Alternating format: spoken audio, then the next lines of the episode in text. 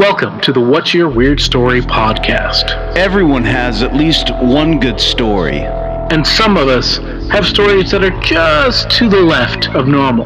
We're interested in the ones that push the boundaries of what we can perceive. Stories that defy explanations. Stories with an air of mystery. Stories we might not share. For fear of being thought of differently. But don't worry, we're all friends here.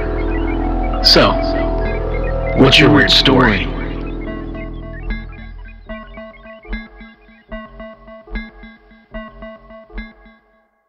Hello, Weirdsville.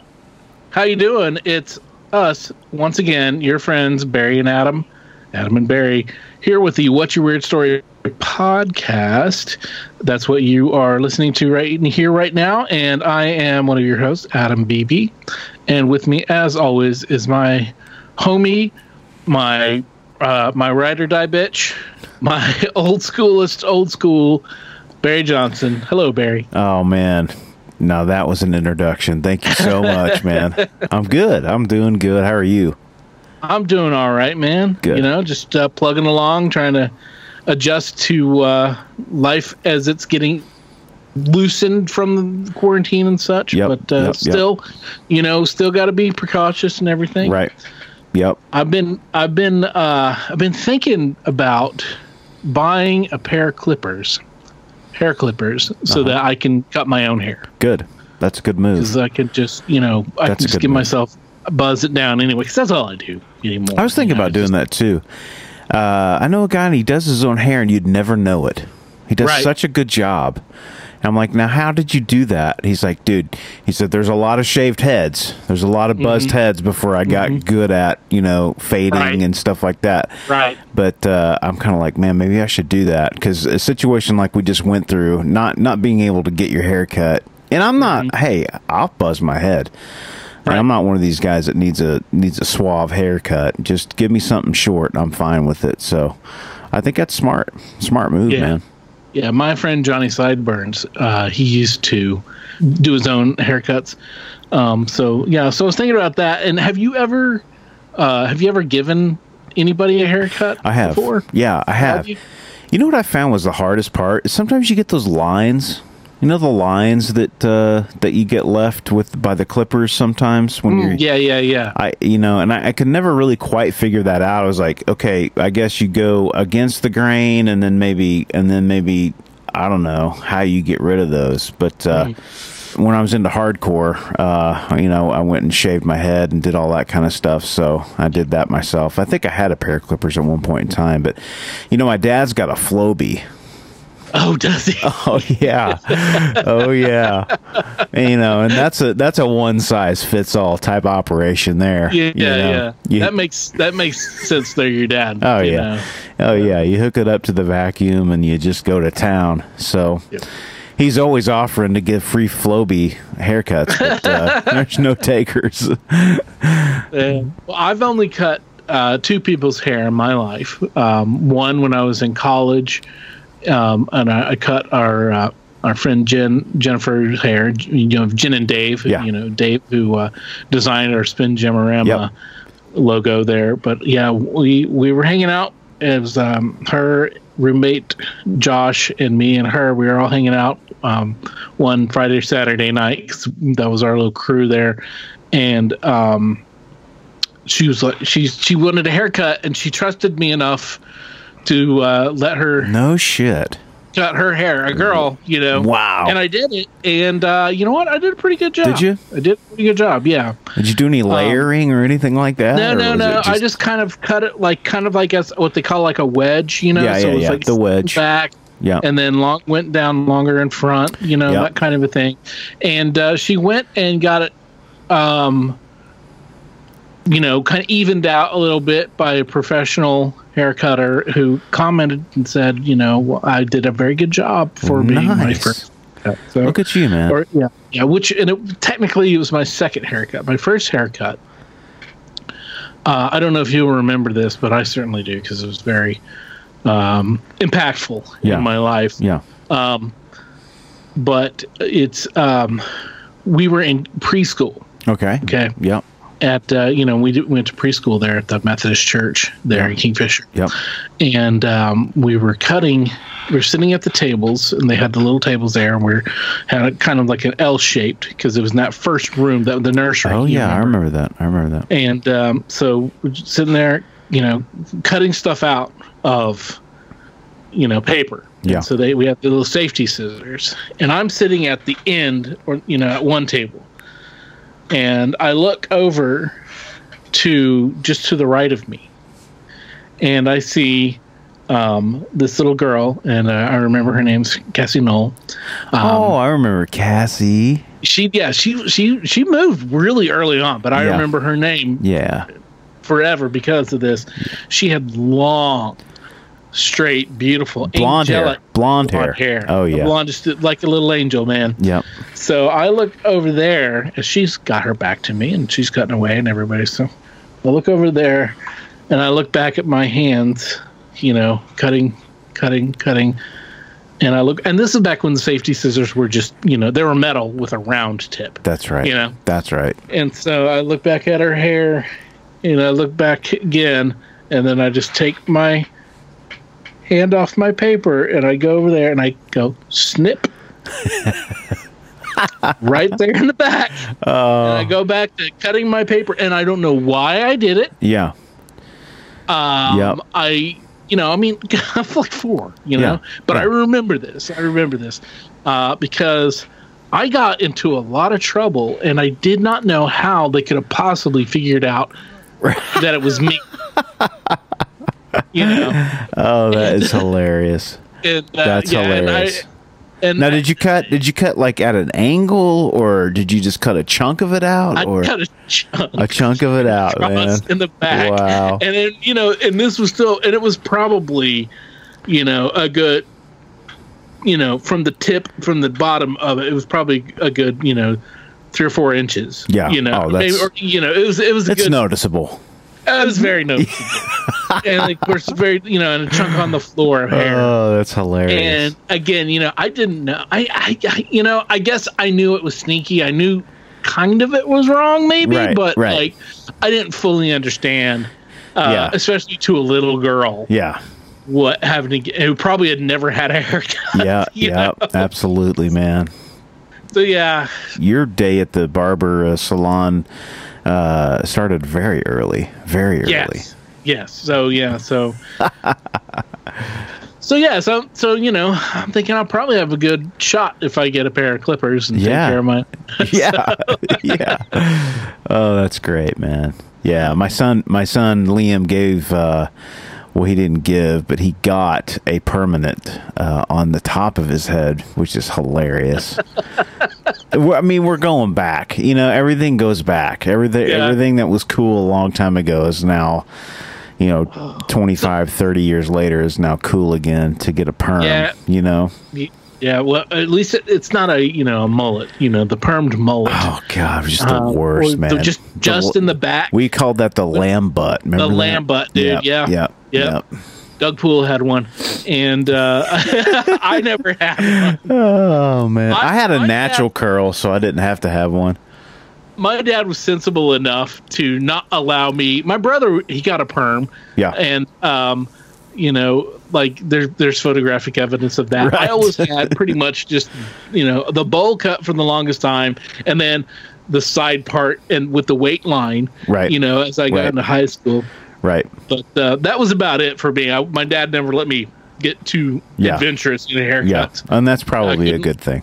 yeah, yeah, Yeah. You know, I couldn't grow it out long. I couldn't do anything like that. Yeah. You know, that's good because I mean, I am fortunate that I have no mullet pictures, uh, unlike You're other lucky. co-hosts of mine. Yeah, you're lucky. Uh, you're lucky, man. Oh boy. Well, let's move on. Let's uh, Yeah. let's let's get into what we're doing today. Yeah, we uh, hey, you know what? We we're very lucky and we're very excited to have some of our good friends back that we've made through the podcast, who are full of great stories, amazing stories. We've got Chad and Alta returned again for their third visit or third episode. And we pick up kind of where we sort of left off, and we got some Yeah. really good ones. We got some good, Yeah. good stories. Yeah, so let's go ahead. Let's just jump into it, man. Uh, Chad and Alta, always a pleasure to have you on. What's your weird story? Well, I, I'm not even sure where we left off with you all. Well, when last we met with Chad and Alta on the What's Your Weird Story podcast, uh, I, I took some notes.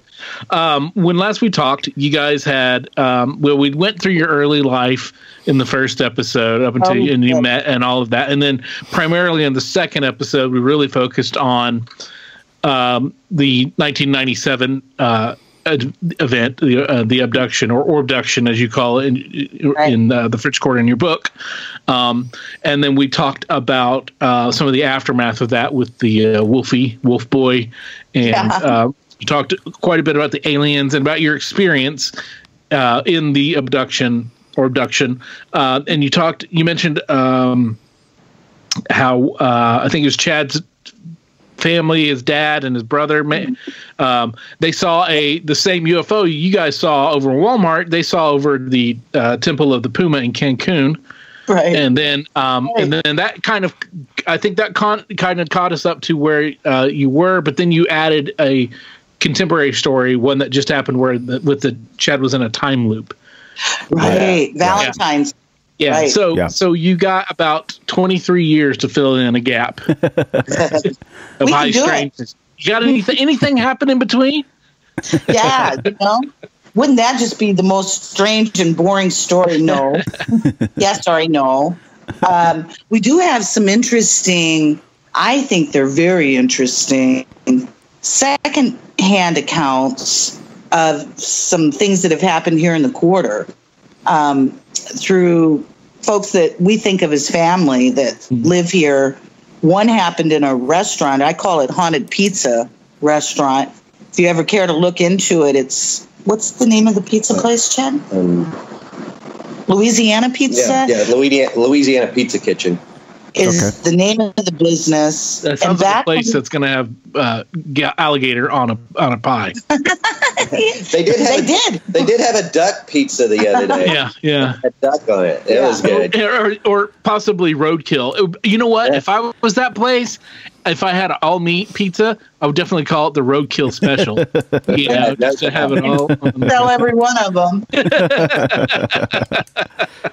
well, back when we lived here originally in 95 was when we moved to the French Quarter originally. It was 95, 96, 97. I'm not sure. I can't remember all of a sudden the exact year. That it was, uh, there was a massacre literally that took place there. And uh, that's the language used in describing it. It was an inside job, and uh, folks that opened that place up and management, if I'm not mistaken, were all herded into the cooler and all shot and killed. Ooh. Wow. And well, needless to say, we drive past. We used to before we moved to the quarter. We just moved to the French Quarter in March. Uh, prior to that, we've been in a motorhome and we were living outside of the quarter, about twenty or thirty minutes away, out kind of out in the country. And uh, I work in a shop in the quarter, so Chad's my my chauffeur and my everything in that regards. And so as we're he's driving me to work, uh, we would have to go past that. I call it the haunted pizza place.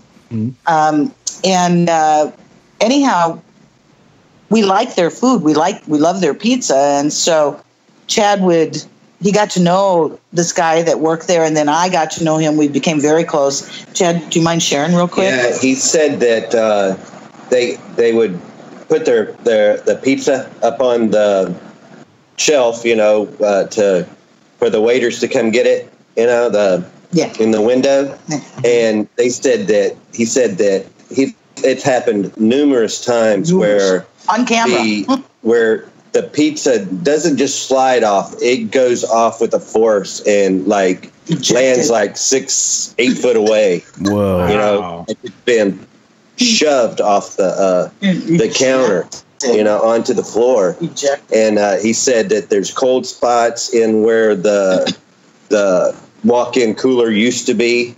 It's it's it, there's like a cold spot there, and it's just had yeah the bathroom has had some weird Tell him about his bathroom experience Yeah, with the he- paper towels. Yeah. He oh, said, Oh yeah. He yeah. said that he tried to grab some paper towels as he was walking out the bath out the bathroom. that were just stacked on top of trash can or something. No, no, he, no. he was pulling them out, Oh. and the door kind of hit him, so- and he dropped the napkins.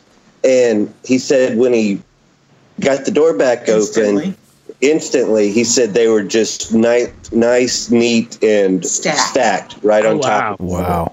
of the Right. trash can or whatever it was that was sitting there. And he said it was just so crazy and just creeped him out. Yeah. Just he doesn't work there any longer. Needless to say, but that was interesting to hear. Kind of these what we consider this somebody we trust implicitly, and who also Right. is not into ghosty stuff and isn't Right. going around, you know, carrying on with this. The other one is we have a couple friends, middle-aged couple friends that live in Mississippi who drive here and uh, rent a small. They've got an apartment right here, in, not too far from us, here in the middle of the quarter. This is their getaway town and party town and so on. And anyhow, they are not into this stuff at all. It's not a subject we discuss. Uh, but anyhow, they have a shadow. You know, a shadow being, a shadow man, a shadow something. Yeah. He's got like they they describe him with like a top hat and Yeah. you know Out just of timelessness. yeah. They said that they can smell like cologne and Mhm. uh, cigar, you know, and neither one. Uh, well, she smokes, but I mean, she doesn't smoke a cigar. She just Yeah. smokes cigarettes, and not in you her house. Yeah. and not in her house. Right. Right. So, it, and she is she knew one of the guys that died in that apartment. Oh wow. Yeah, I didn't know that. yeah. Well, I've asked her what little I do talk to her because when people don't aren't comfortable, you know, you just you lose friends a lot that way. So hmm uh, Yeah. I've taken hints, and but what she has shared with me is, you know, I'll ask her how long are is, are they are they in your presence? Kind of, you know, how long do you witness it? And she's like, no, they just walk through like it's just just walking through, and Wow. I'm like, I've heard this many times, and then of course keeps reminding us we're in a new apartment here that's not new at all. It's got a balcony. It's on the second floor. You know, these buildings are 300 years old. Yeah. 300 years old. Yeah. So, uh, you know, we can get back to all of that because there's more to share with you about what we've discovered here being back in the quarter, especially with all this silence going on around us Yes. uh, streets are silent and it has a real creepy feel to it to boot. yes. But um, if you'd like, then if we we, we could get back to uh, I don't know, did we share with you all uh, the when we're living now? We've left uh, Louisiana. I mean, left uh, New Orleans in 2001. We moved to Alabama. That's where his father and Chad's parents live, and he had siblings there at the time. Um, that's when we got moved there. We start discovering we've got some mutual, not together, but mutual kind of experiences with. I use the word Sasquatchy, and Yeah, Uh, no, we we did not get to any of that because I know that our uh, our resident Bigfoot expert and Mm. special correspondent Jeff Hubbard, who is uh, unfortunately can't be with us today, uh, Oh, but he darn. definitely he wanted to hear these particular stories. So oh, Yeah. yay! yeah, Well, we have a few of them. Cool. Starts Yeah. there in Alabama. uh, when my brother started working with me um, with, at my dad's place that we rebuilt locomotives and you know worked on the railroad and stuff and uh, he, I, we started talking about stuff and he goes you know dad and i saw a bigfoot one time i'm like really he goes yeah he goes i was taking dad to atlanta airport he said we were just right in the middle of like the Talladega Forest, National Forest there between uh, Birmingham and Atlanta. And he said he's sitting there, or they're driving, he's driving, dad's in the passenger seat.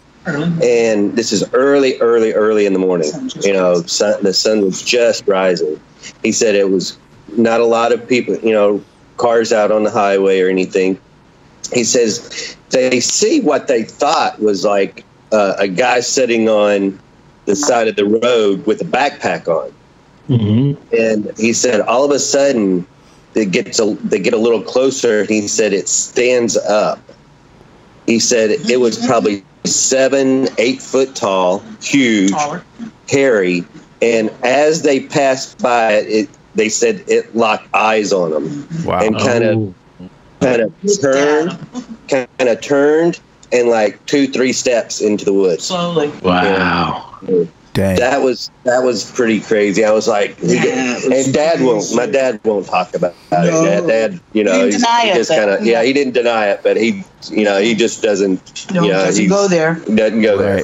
That's when you know. That's when you know something's for real. When you know mm-hmm. people people don't want to talk about it. Well, if I might then, with that kind of vein of thought, my Sasquatchy experience was all invisible. So, for our friend that is interested in this subject, this may be extremely disappointing. Uh, but I have to tell you, I went through it with a friend. Chad was asleep in our house in bed. We had another friend who was asleep on the couch just inside the living room, uh, inside the French glass doors of this house. This friend was also the one that was with us the night of the abduction. Ab, ab, Or abduction. abduction. Oh, There's yeah. that word. Okay, Amy. What's her name? Someone Amy. Was that? us. Christine? Christina, I think is how we Yeah, I changed don't her know. name. in. Okay, I don't. I don't know where I got Amy from, but uh, It We'll sounded take ahead. it. sounded good. We'll take it. Well, she, you're right. So she happened to be, this was my birthday. I have weirdness with this, my birthday, which is in May, I might add, coming up. Uh, she had come to, I had two girlfriends fly in from different parts of the country, one out of New York City and one out of uh, North Carolina at the time. And they were coming to spend a few days with us to help me celebrate my birthday. Yay. It was perfect. So she happened to be the one asleep on the couch, uh, just out, just next to these purposeful for this information glass doors, French glass doors that went out into our backyard. okay. Okay, so this particular house that we were buying, this was in middle of no man's land, Alabama. Uh, not far, actually, really very close to the Talladega National Forest area, um, which is where Chad was saying that that being encounter took place with his dad and his brother on the highway. So we had spent the day out, and I'm honest to admit, we ain't no angels. We'd spent the day out on a boat. Somebody had, you know, loaned us a boat, and and uh, these girls are a lot younger than I am, a lot prettier, and really bathing suit oriented. Not me, but I love the water, and so. You know, Chad was, it's a dirty job. Somebody's got to do it. Having to take care of a bunch of girls out on this boat Oh, poor Chad. Poor Chad. yeah, yeah, it's just a dirty job. And so we spent the day. My point is, we spent the day eating, drinking, and being merry throughout the day. Yeah. Well, we had also, as we left the party lake, went to a restaurant, had a big old meal, you know, big steak dinner, and it wasn't like we stayed just drunk and unconscious. None of us were. So we we get home somewhere around that crazy 11 hour. It seems like 11 is pretty prime time. It seems like in so many encounters, and especially in ours. Uh huh. We get home. Well, Chad, at that time, we had a Great Dane and a black, ro- rot, half rot, half Doberman. And so small ponies is my point. Yeah. for pets. Real. But they had their prospective beds right next to our bedroom door, one on one side. You know, they were just amazing. And so Chad had had enough of the girls. He went to bed. So he goes to sleep. Our friend, she lays down on the couch. She'd had enough party. She just goes out. My other friend and I decide to do something we'd never done before, which is let's go upstairs on the deck and let's sky watch. Let's star watch. That was weird. Hadn't done it before. Okay. So we get up there, trying to speed the story along. It seems to take me forever. We both instantly had an experience. We both let out little kitty glees like, wow, woohoo, you know, whatever. She mm-hmm. saw something dance across the sky one direction, I saw it the other. And then, for whatever as bizarre as all the rest of the story is going to sound, we decided, well, that's enough. Let's go to bed. Well, that's just bizarre. I'm too excited. So the idea that I would just want to go to bed makes no sense. Sure. But- what, what is okay. it that you saw dance across the sky? Uh, well, I've never seen stars do it. Okay. I, I, you know, again, it was there was a zigzaggy, and so whatever it was It was a light. was a orbish white. Okay. That's the because it happened so fast. Yeah. Thank Right. you. Light Okay. It Yeah. happened. Yeah. Uh, her her view direction in the sky happened to her instantly. I was looking the other direction. Happened to me almost Wow. instantly. wow. So just bizarre like all the rest of it. So we decide we're going to go down the steps of the deck to the backyard and come in through those glass doors. Okay. So that's what we do. And our house had a small incline. Down at the bottom of that small hill was a foresty area or woods, small woods. It hadn't been cleaned or settled yet, and it was perfect. So as we got to the bottom of the steps and stepped out onto that yard at the base of that incline, the only way I know how to describe it because I've had people just absolutely shut down to me when I've tried to share this. Mhm. It was one of the most mortifying, terrifying experiences of my life. So there's nothing fun about what I'm describing. Okay. The only way I can describe it is it was Sasquatch yells, hollers, screams because I've done a lot of study Yeah. on Right. how they are recorded and how they sound. Right. There were so many, I can't count them, but I could hear every one of them individually inside me, not just audibly. This was going on inside of us. Wow. Now we're becoming beyond terrified, beyond words. It's all invisible. It's coming up from behind us like a wave, an invisible wave of this, these insane sounds. And if people don't know what they sound like, listen to those recordings and put put so many together. I mean, there's no way to describe it. So we are hustling just as I don't even remember going up that hill. But what I do know is when we got to the top of the hill, uh, to the doors, to those French glass doors, she had her hand on the doorknob. Now I'm to the left, wait, left of her, just you know, just a few feet. I remember very distinctly that we're dead. That was my next thought: is we're dead. Wow. Wow. There is there's no way to survive because that is now on top of us Right. that Wow. wave of invisible sound was on us. Hmm. So I knew instantly we were dead. And then the next thing, I look I look over to my right at her. She's a she's an effing deer in headlights. She, she's beyond mortified. Now her eyes are the size of saucers. Her hand is on that doorknob, and I know telepathically. I don't know what else to call it. She's not gonna. She's not Right. gonna open the doors. She's Right. going to bolt through those glass doors Right. and something this is again so effing creepy bizarre to repeat something made me say to her you will stand in it in a commanding voice that was my voice but i guarantee i don't talk like that. Mhm. and it was not me and i don't know what else it was. But as soon as i did that she stopped. She was not making any more move. And then as if an invisible hand above my head turned off a switch it was done. It was so silent. It was so silent. You could feel it. You could taste the silence. Man, that is And then- intense. Oh my God, it was unbelievable. I've never heard an account like this, and I've heard a lot of crazy accounts.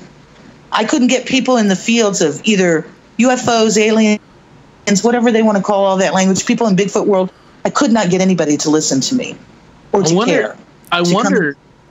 Sorry, sorry. Um, No, no, no. I wonder if it was in something um, um in, uh, not in the UFO or alien or Bigfoot world, but if something, it was something you know spiritual. If it was some kind of you know like a haunting or some kind of you know something there in that area that was just because it sounds like you know i mean it sounds like it, it i don't know it seems to me that's what the kind of thing that i'm getting that is something that you know because it is mostly invisible and it has and it seems like it has some kind of energy about it otherwise it seems like that I, it makes me wonder if it is a spirit Yeah. some kind of spiritual attack or some kind of ghost demon type thing i don't know Well, that's a wonderful uh, theory, possibility. Certainly something to be considered like all. And with that said,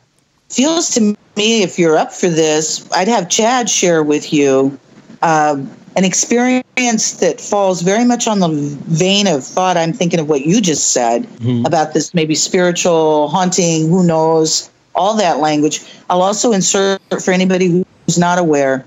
Folks, please also remember there is a place in uh, Alabama called Huntsville, Alabama, that is NASA. That has been a huge issue to me, it seems like, Okay. for many years over our experiences. Mm-hmm. So just all keep in mind NASA is also there a couple hours away. Sure. But if you might, I'd like to share with you when Chad and I first moved to Alabama in 2001. If we didn't share this before, we went on a, we've only done it once because I think I was bored coming out of the French Quarter. All of a sudden, I'm in beautiful Alabama and it's gorgeous and quiet. And mm-hmm. I decided, let's get involved in a ghosty hunt. Well, I had never done that before either. It wasn't like we hadn't had crazy enough experiences. So I'll just I'll frame this and then have Chad share with you what we discovered in that experience. Keep in mind we only did it once. Right. Uh, I find this female. She's uh, a, a team of one who uh, is a photographer who's putting her little ghosty group together. She hears we're out of New Orleans. She hears she talked to me over the phone, finds out about the orabduction. We hadn't done anything about a book or anything. This was in 2001. Right. So uh, she invites us to meet her in small town No Place, Alabama, much smaller than where we lived. Now we're newbies. We don't know where we are. And this was in 2001, please keep in mind. And uh, so we meet her out in the middle of no man's land.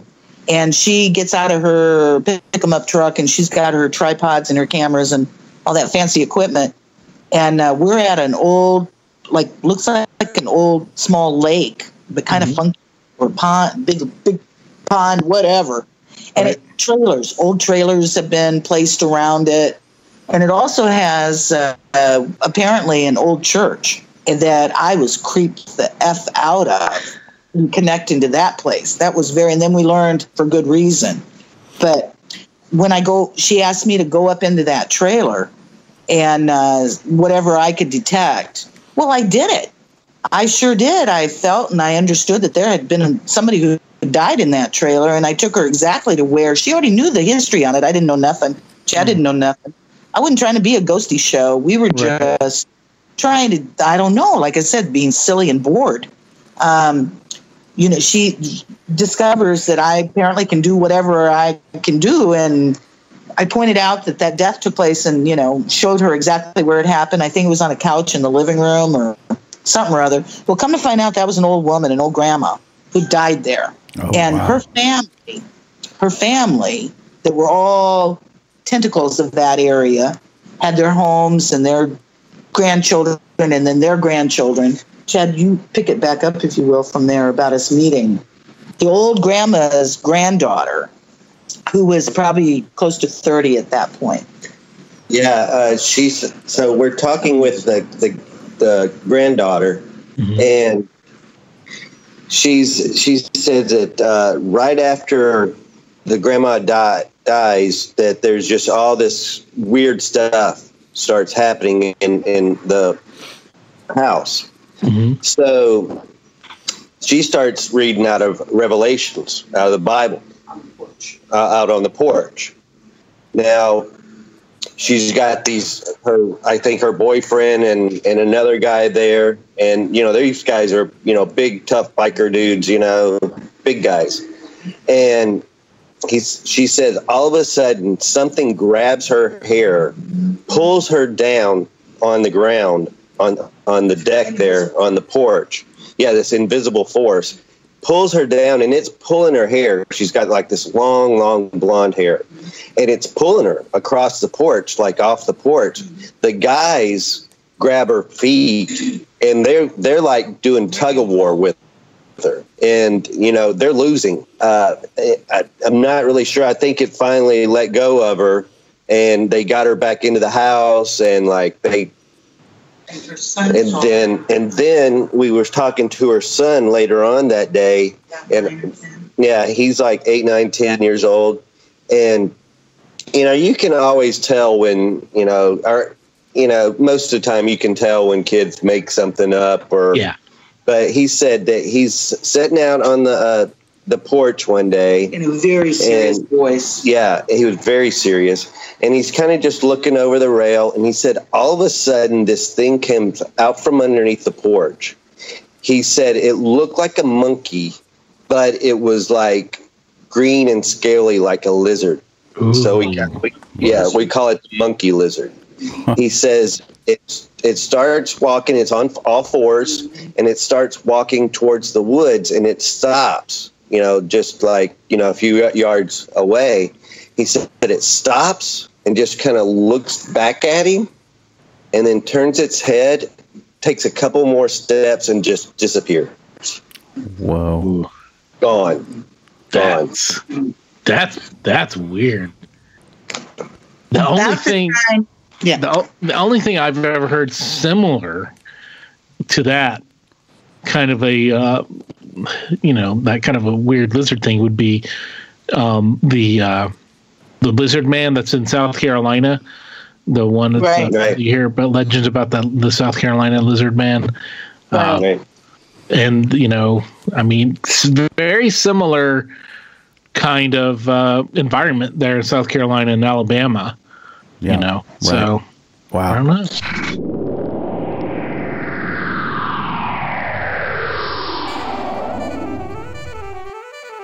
Hey everybody, you're listening to the What's Your Weird Story podcast. You probably knew that already because you're listening or downloaded to the episode off of your iTunes or your Spotify or whatever place you get your podcast from. We want to thank you for listening. We also want to remind you to like us, follow us, subscribe to us, make sure that you get your new podcast episode every week. We'd also like to ask you to rate and review so that we can grow our audience we can have more friends, we can have more stories. So thanks for listening to What's Your Weird Story.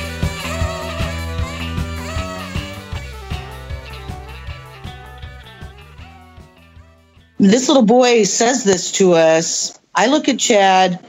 Now the dudes, boyfriend and and his buddy, these biker dudes, they're sitting in the living room, small house. They're sitting in the mm-hmm. living room. They're glued to the television. They're watching the weather. They're glued. Now, that little boy had come out of his room and shared that story with Chad and, and Alta. And Alta says to Chad very silently, let's get the flock out of Dodge. We are in over our head. We have no business being involved in any of this because we'd already had some other experiences with some other family members that there was no question about it. That there, if there was such a thing as the word haunting, they were absolutely haunted all the way. Right. And uh, it felt menacing. And so we ain't stupid. I mean, so I'm trying to tell Chad, okay, well, he's not arguing with me. As we go past these dudes watching the weather, we're now becoming aware just because it's like every freaking weather siren went off in the heavens around us when we came out of that house and got in our car. And as we're in, uh, we're driving, it had a small little pickup at the time, I think. As we're driving out of this community that we have no idea where we are, again, I can't make it up. The skies turned like to me black. They are not, but I mean, it's changing instantly, and we are surrounded Yeah. in tornadoes. Surrounded. Wow. Now, we finally, Chad, you pick it back up, if Yeah, you will. I, I kind of got lost for a second because you know this Not a was good time. yeah this was you know before I had you know the phones with the GPS and all that kind of Right. stuff. So I- right. I, kind of knew I was going in the right direction, but But I wasn't really sure. And finally, I'd stopped, and I'm like, I was going kind of the wrong way. So I finally get on track. We get maybe 20 minutes from home, and all of a sudden, we see these two girls running towards us Down on the, the high, highway. down the highway. And we're like, what's With going on? Yeah, there's two or three other cars that had uh, were stopped. But apparently, if we would have been just a little bit faster or a little bit sooner, this tornado just ju- it went across the highway, Wow. exploded, imploded this Wow. house. Yeah. Yeah. Just- And so we sat there for We're a the first up while. Uh, you know, the police, the fire department, all The that coroner. you know, uh, everybody shows up. We sit there for a while and we're like, should we keep on driving? what Do we do? Stay here? Yeah. You know, so finally we sat there for a little while and we're like, you know, let's just get on home. Let's just get on home. Yeah. Just yeah. give it our best. Well, that was our one and only ghosty hunting Wow. experience. Uh, we have some other Sasquatchy experiences that took place out of uh, Alabama. Once we got on the road, 2012, we bought an old motor, an older motorhome, and traveled the Ohio Valley. We had some very interesting experiences Wow. with uh, with that area uh, that we that we could get to or talk about Yeah. as well. yeah. But I was trying to think of, you know, mostly Alabama was a very strange, interesting experience for me on so many levels because I'm not from the South.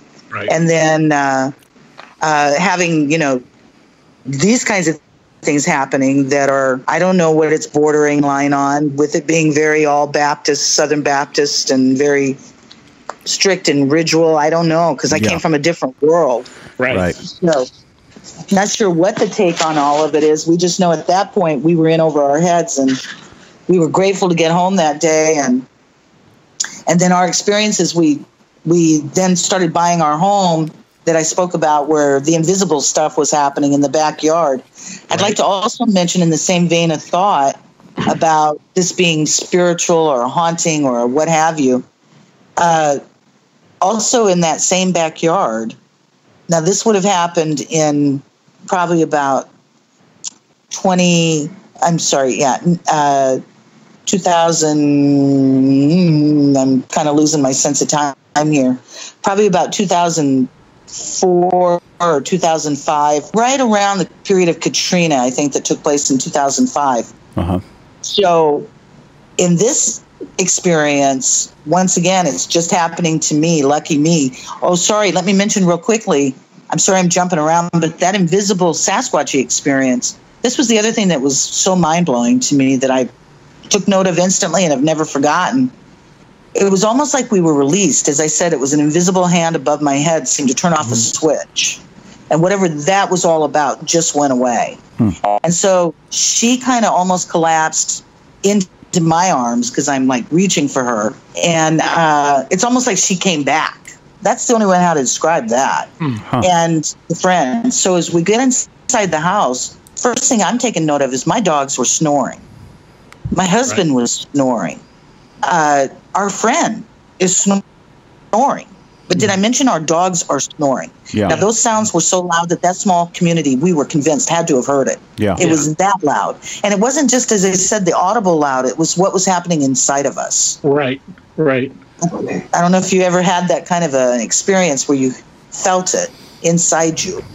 That's But- and see that's what makes me think that it might be something that is more of a um, a spiritual nature because it didn't you know and uh, your dogs would perk up if they heard uh, you know any kind of animal outside you Right. know Right. whether it's Right. you know a raccoon that you can't hear or A a mouse. possum or or a mouse yeah or a mouse or whatever but if you hear a chorus of yeah yetis you know i mean that the, the dogs will be you know making their own course corresponding you know res, cacophony back at them Yeah. so yeah so that's what makes me think that you know again that maybe this is something i don't know because it seems so much that it was so much internal on you where it's you know with the sensations and everything so I, mm-hmm. still i don't know Yeah. I, mean, Right. I, I didn't Well- experience it so i can't really say one way or the other Right.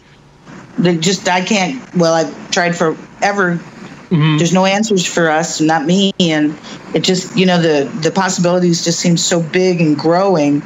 Yeah. So what I was mentioning now is now we're in 2004, five ish, somewhere in there.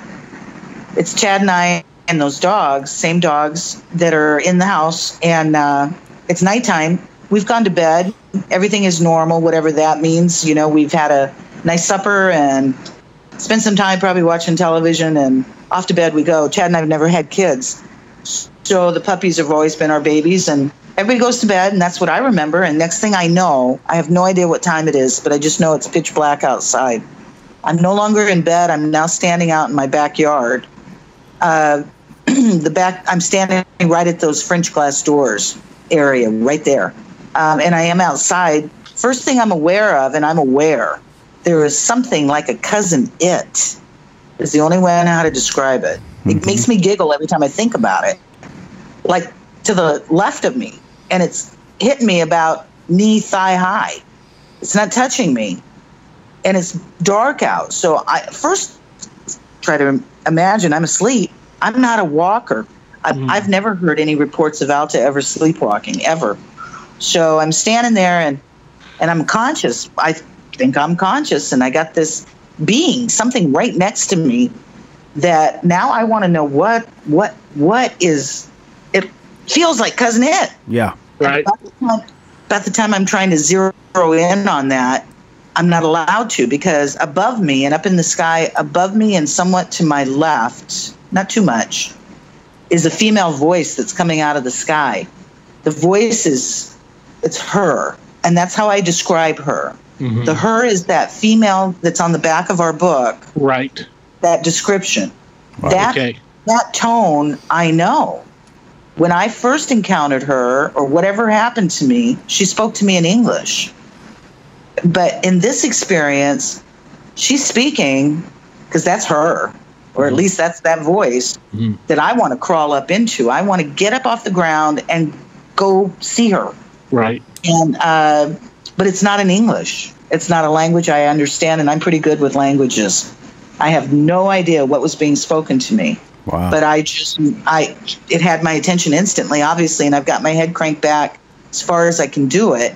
Then the next thing I know is I'm you know just so happy that it's her uh, above me and to the right of me a bit, high up in the sky, coming out of the sky, is a male voice. Now this one's in English, and he called me by name, and he was not nice at all.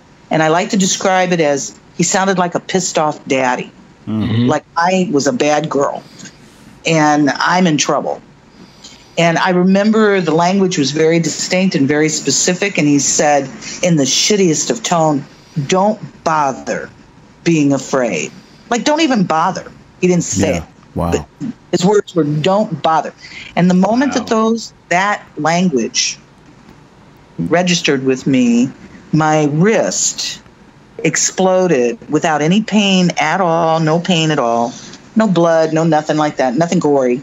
It's the only way I know how to describe it, though. It exploded what, a, what, what I call a, a burst of light. And I like to say if a light bomb exists, it was like one went off in my wrist.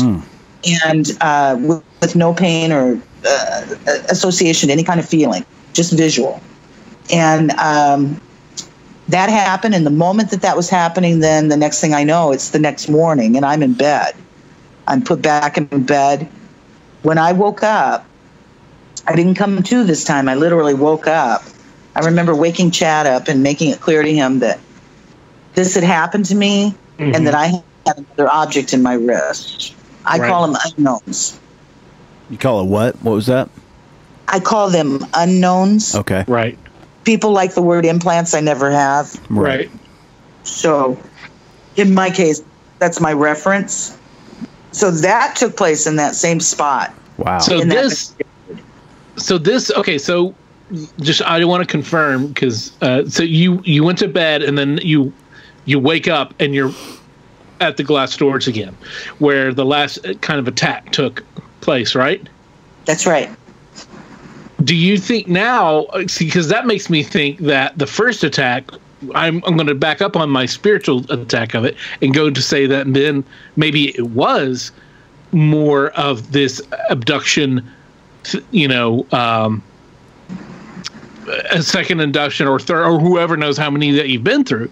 Maybe it is connected to that or another group that has come by and and you know and we're attempting something. I don't know, but it does seem to be now because of all the other things where the you know uh, the dogs didn't wake and Chad didn't wake and all these other things, and you've been targeted, especially, and you hear the familiar voice, and you're seeing all this, these other high strangeness things in the second part, but it's also got that same kind of stuff. It seems to me then that definitely these two are connected to the other, to the to the you know your the the woman, the aliens, or the you know the abductors or whatever they are, Right. you know. Well, there and there's there's also the there's also the belief that UFOs and Bigfoot Bigfoot. Yeah. yeah. They're uh, what's the pearl of Bigfoot? Is it Bigfoot? Sasquatch.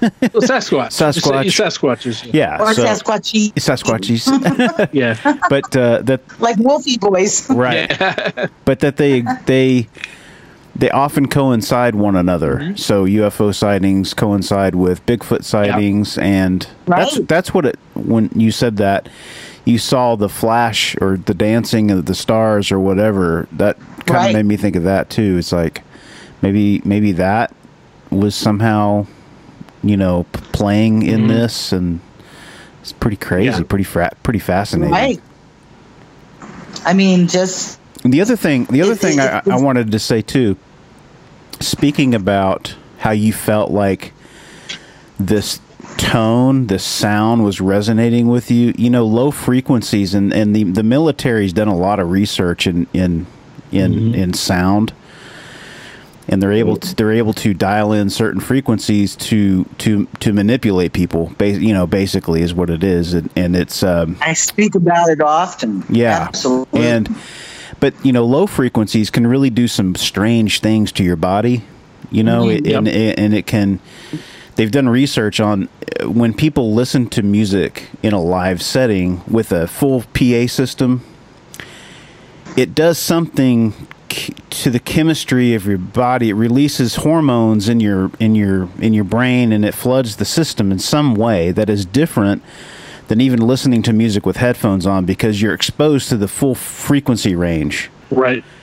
And so, whatever it is that you heard, maybe I'm thinking that, you know, it could have been some wide ranges of frequencies that were penetrating. I know that sounds cra- mm-hmm. it is, sounds crazy, but not to us.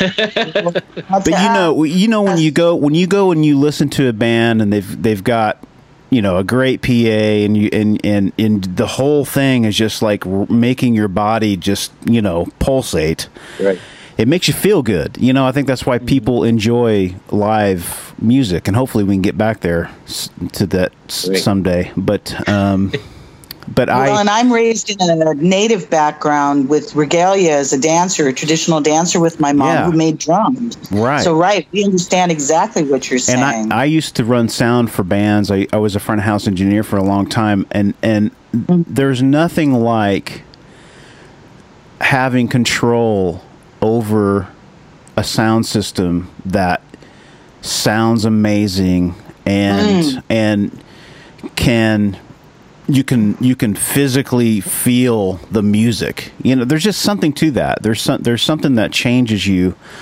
So I, I, I uh, when you said that, that's kind of what I thought about. It's like, man, maybe, maybe, maybe what she was hearing was at such a volume and such a, a resonance. You know, those low frequencies, you can really get down in there, and and subharmonic frequencies also that you can't necessarily pick up with the ear. You know, that's what dogs hear. Dogs hear above what 20k, which is ridiculous. I mean, no, no Yeah. no human can hear about you know in in that range, but that's what they hear. So when you have the dog whistle and they respond to the dog whistle, that's what they're hearing. Um, they're they're hearing something that we can't hear. And sometimes you know, like elephants, they talk to each other in in in, in those subharmonic frequencies that we can't hear through the ground. They speak to each other that way. So a lot of stuff going on that we can't really detect. So that's just another curveball. And uh, I mentioned one more time also, because the memory is just so specific, was to feel a wave, felt Yeah, it. right, it. It was so powerful that you could feel that Yeah. rolling right. up at you, Yeah, like literally like a like an ocean wave. right. Yeah. Like an earthquake, something. Yeah, I- absolutely. Yeah, Nothing under the foot, just uh, everything going on around, and that sound was very specialized. Yeah. It was all encompassing. That's it was in- all that's intense. That is intense, man. Yeah. And if you never heard them holler or scream or yell, oh man, you know, just to hear one, Right. i- i- it's just, and again, I'm telling you, there were so many in the past when I tried to interview on this and people just laughed and scoffed at me. My first words were, "It." I'm swearing on my mother a million at least, Yeah. and I heard every one of them individually, and that's impossible. Sure. Mm-hmm. So I, when I say the numbers were so big you couldn't count them, we couldn't. I couldn't. when they say Yeah. to, you know often people will say what you hear when it's recorded is doesn't give it any there's no there, it's not like being there you know like Right. when you're he- when you're there and you're hearing it Doesn't have that power. yeah it's different than when you're so i can understand that Oh boy. that's wild One of the few times in my life that I'm aware of that I have memory of where I knew I was dead. right And, you know, you hear people say that all the time, but until you've experienced, you know you're dead. yeah Because when that wave got on top of us, I, I was shocked I still had consciousness. Let me just say that. right It was wow so, yeah, so that took place, which has always left the puzzling again about her, hearing her. If I'd have just Right. turned a pissed off daddy up in the skies, I'd have just chalked that up to, well, this is just. And what was the Cousin Itt standing next to me right being? What was that all about? Uh, Again, right. high high strangeness. It you know it's it's it's these weird things that uh, that happen. That there's Oh, a lot of it is no there's no explanation. We can't rationalize. We can't put it together because you know your your mind is getting overwhelmed with what is happening, and so Right. you're translating everything the best you can you Oh, know boy. and because your your circuits are just going all over the place and it's like Yeah. you know a lot of people who um will uh who have been you know a lot of people have been abducted you know they when they talk about grays they talk about giant owls and like you know and how they are connected because that's how your body is your brain is trans you know Right. uh, transcribing and or trying to understand filtering the, the information and it's like your your brain is filtering this information the best that it can and then it's there's something you know it, whatever that is that's what it gave you right. you know as as well Well- inside you so again in that same backyard. So when that period of time we were living there, Chad was the real wage earner for both of us. You know, house taking. I stayed at home, tried to work outside of my home as, as much as I could, but for the most part, Chad was in the locomotive business with his family, and so he's gone all the time. So during the day, so I'm sitting up there on that deck by myself, having my coffee, morning time those woods now later on they got a lot of it cleared out i think and trailer got moved back there with a woman and children little family kind of changed it seems like a lot but in the time up until that happened those were still small woods behind us that i had direct visual of so i'm sitting up on the deck and i'm up in my little high chair and having my coffee and all of a sudden the only way i know how to describe it is i had a hoot barker coming out of those woods and and I'm not even kidding you. And I've heard this many times from many folks who understand about that owl connection with, as they call it, the Greys and these aliens. This was a this was a an owl that was not an owl, and it, it was. There's no doubt to me because there would be different tones of that particular hoot barking, and it mm-hmm. was almost telepathic. I got on the phone long distance to a girlfriend that had come to stay with me, not those two we spoke about earlier. This was another friend from childhood who I discovered 40 years after we had been apart. We got reunited for a minute, and she reminded me that we had UFO stuff happening to us collectively as uh, children, as teenagers in uh, Flagstaff, Arizona, in particular, on a summer vacation with my parents. So she's taken me all the way back into places I got no memory of. Wow. Now they're kind of coming back to me. So I'm telling her all about, you know, what's happened to me on this property here in Alabama. And of course, she's hearing what's happened in Louisiana, and so on. So I'm telling her that there's no doubt to me that I got I got somebody in these woods that's playing with me. Hmm. And so I'd call her up long distance, I'd put her on speakerphone, and I'd make sure to hold that phone up. And it would be so consistent that not only was I hearing it, but she was hearing it. We were laughing our asses off. It was hysterical. It was as if something forgot how to bark and it would hoot. And then it would like it forgot how to hoot and it would bark. And it was so it became my hoot barker. But I'm telling you again, it was all coming out of that little wooded area that was very bizarre to me, anyhow. Wow. Yeah. And uh, she was my proof. I always felt like, you know, that's been the hardest part is needing witnesses.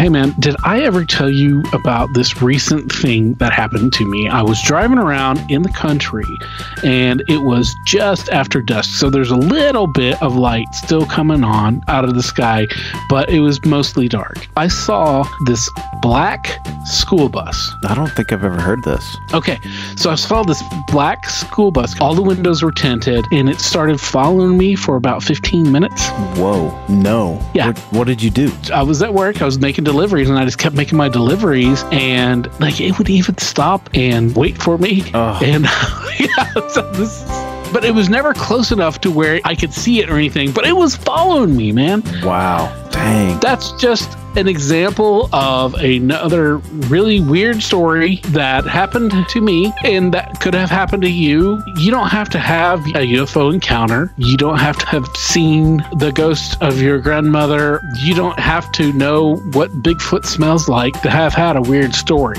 Basically, what we're saying is weird covers a lot of ground here on the What's Your Weird Story podcast. And we love hearing all of your stories, whether they're spooky, they're funny, they're bizarre, or they're just short, sweet, and unexplained. Kind of like our podcast.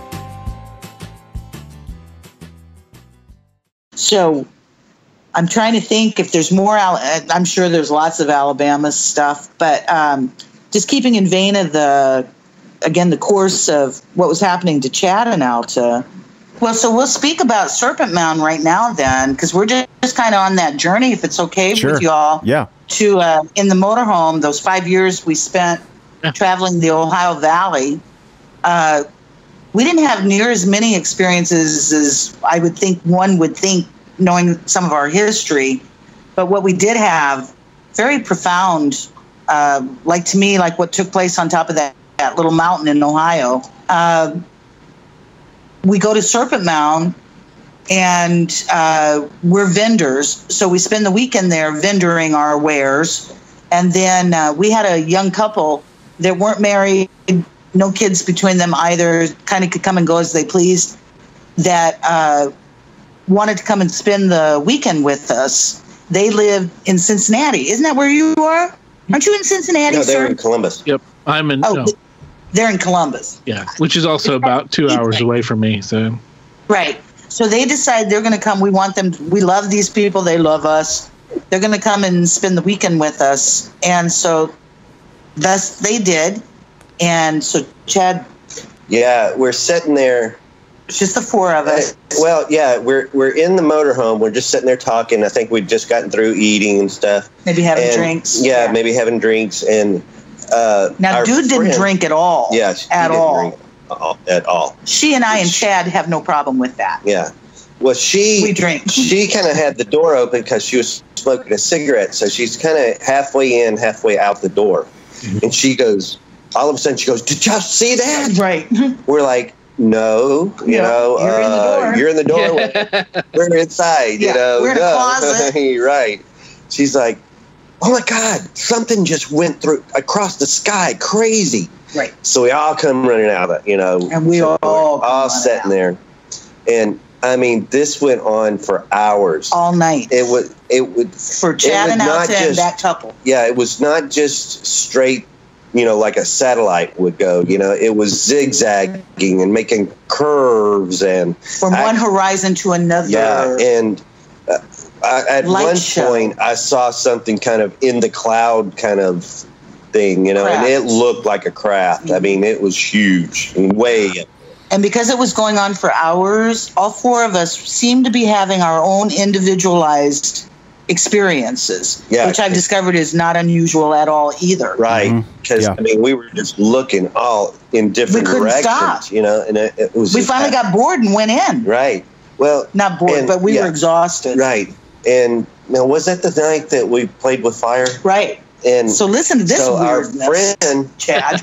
she's My Chad. Who is he? she's she's uh, um, really into like um, martial arts and everything like that. So she's very She's Vietnamese and and American. American Yeah. father, and then she's in black belt, and Yeah, literally, And all of it. she yeah. looks like a movie star that's got all those abilities. yeah. So that's her so world. she, her and I, She.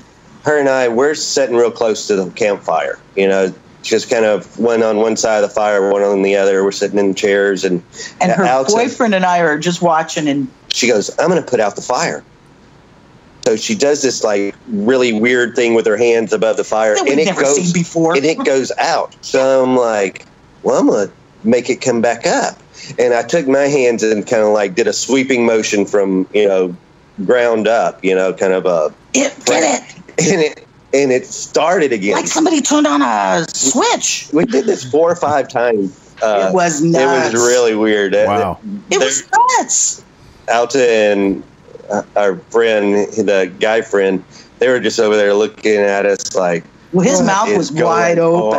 on? This is crazy. This weird. is crazy. Because literally, that fire would come all the way up, not just a little ember, and then it would go all the way down to just these embers. And I'm like, this is That's weird. That's It wild. was- because from that moment on, then we had this night display for all four of us, like Mhm.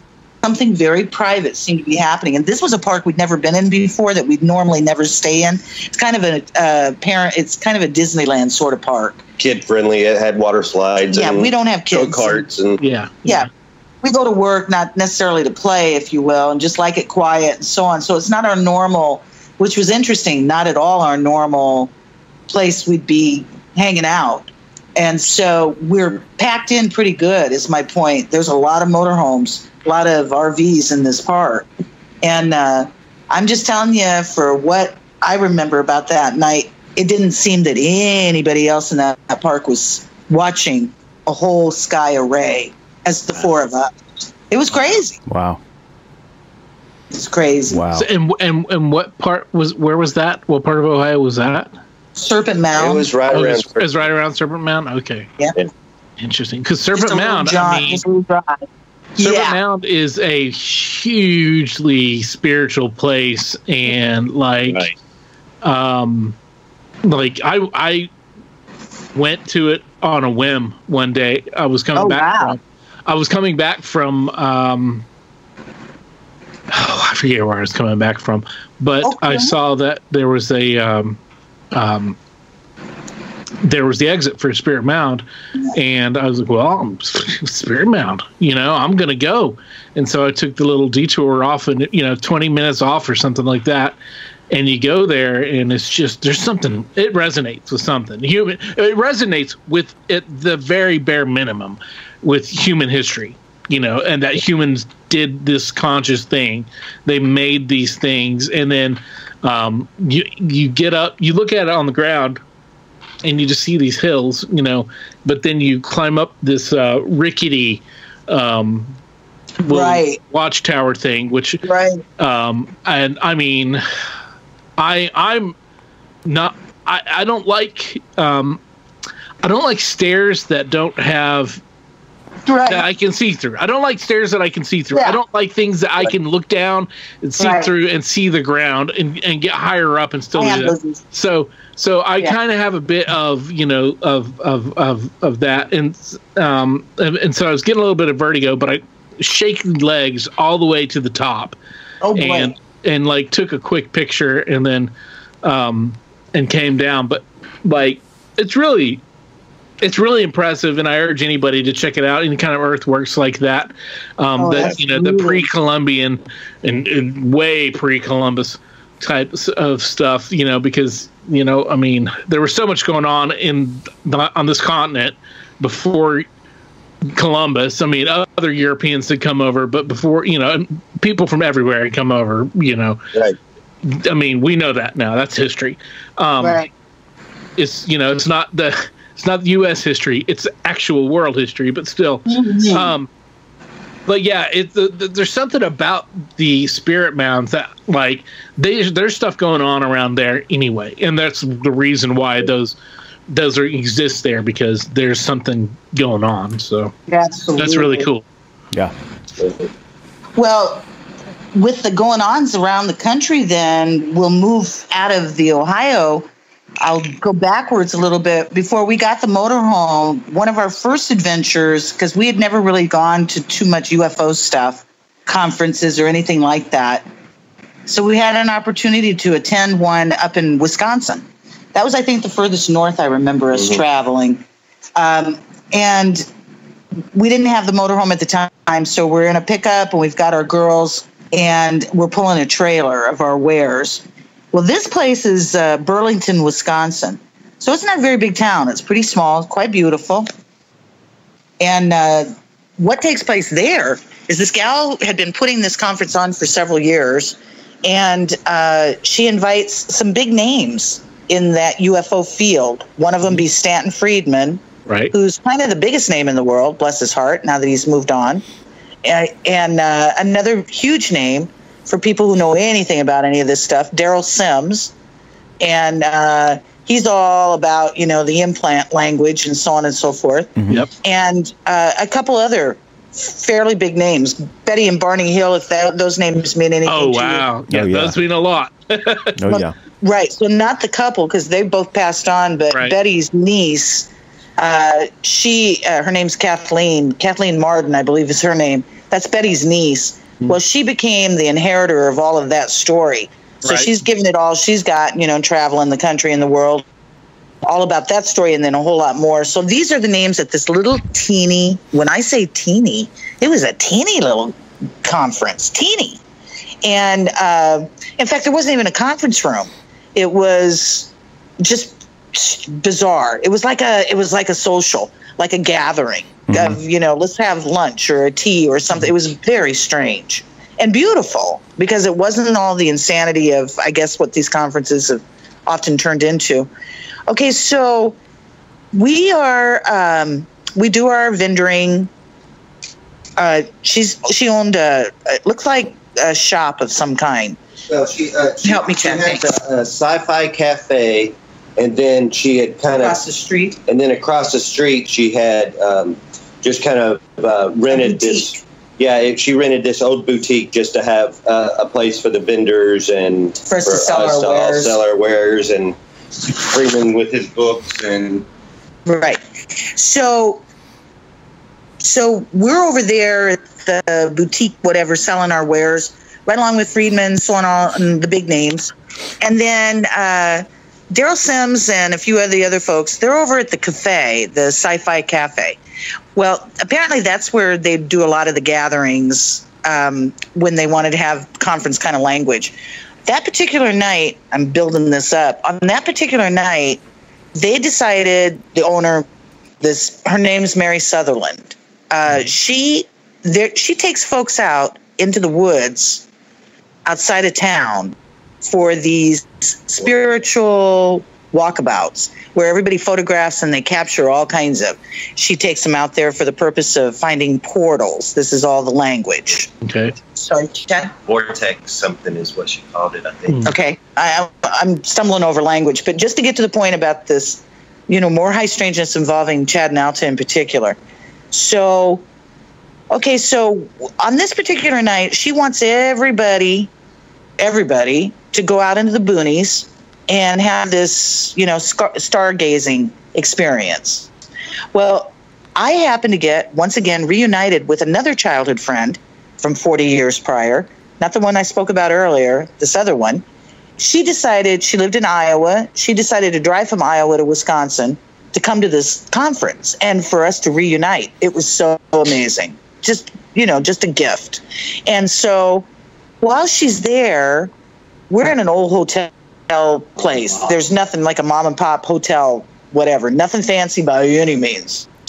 So that's good enough for us. I've taken all my photos and we're having a reunion. Her and I were sitting in her motel room. So I opted out to not to go because she wasn't interested either. We were tired and just wanted to have time to reunite about not going to that stargazing thing. Well, Chad, for some reason, opted out of it also, which is weird. He chose to stay behind, but he was over at the cafe with all the others that didn't go. And so, if I'm not mistaken, weren't they uh, radioing? Didn't weren't they inter- Yeah, he or, was uh, doing a, a, a, podcast. Uh, Rick was. from or- or so Rick, one somebody there was doing a podcast apparently uh, at the same time. So Chad decided to hang out with them. Right about the time that my friend, um, she wouldn't mind me saying her name. I call her Tiny. I named her Tiny Heine a long time ago, and so Tiny Heine and I are sitting on the floor in the motel room in her room. I got all my pictures pulled out from, you know, the billions of years we haven't seen each other. And all of a sudden she says to me, Alta, wouldn't it be strange? Wouldn't it be weird, speaking of, if they were right up above us? Now, I knew what she meant by they because she'd also had experiences with craft on the ground when she's a child. So, my friends, interestingly enough, I discover all these years later, are experiencers also. So, anyhow, she says, wouldn't, and I'm like, wouldn't it though? And I look up above the door, the entrance into our room, and Chad comes flying in out of nowhere.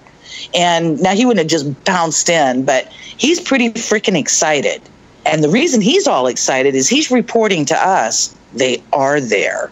They are being captured by all this crowd. There's like 30 of them out in those woods that are filming them right above us, literally right above us. Hmm.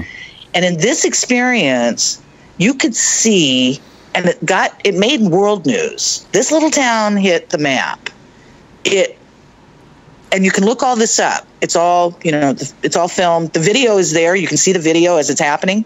But as it's happening, one of the things that they discover is there is a true, my word, and I think their word, portal that seems to be opening up in the sky, and this craft is coming in and out of it. And I mean, it's just mind blowing. Wow. The whole thing, mind blowing. Wow. And this is happening. And again, I have to tell you, call me egotistical, far from it.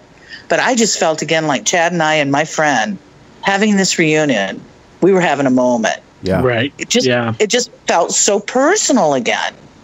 And of course, probably not, but who knows? I mean, all the other that crowd of 30 were far, far from disappointed. She's got stuff on film nobody's got. Wow. Wow. So you might want to check that out. That was in 2012, Okay. Burlington Vortex Conference, I think. Okay. Is what it's called. And uh, yeah, it's just real interesting. Wow. We were right there. Wow. Uh, just you know, just having our own very personal experience. That's really cool. So That's really cool. place in Wisconsin, and then uh, Chet, others. Can you think of others Did- on the road? Oh, Or- not that I can. That really. I bout so much. at Uh, it to me. everybody's so kind to just be still hanging in here with me.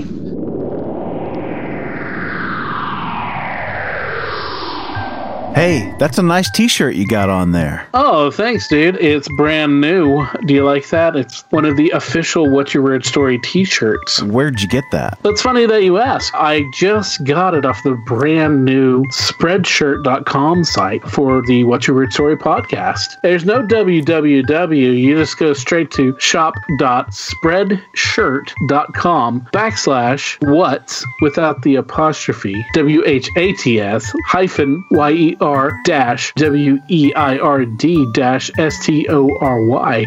And that'll take you right there. I mean, you can never own enough clothing. Well, it's true, Barry. There's t-shirts for the ladies because you know they're cut differently. There's hoodies, which are really cool. There's two different kinds of hoodies, and there's also tote bags, so you can tote your stuff. That's so cool, man. So if you guys go out to spreadshirt.com, what's your weird story? Currently, there are two designs, but there will be more going up very soon. So just keep your eyes out for that. And if you decide to get one of our shirts, tag yourself on Instagram to ours or Facebook. Show your love. Show us what you got. Let's see your true colors.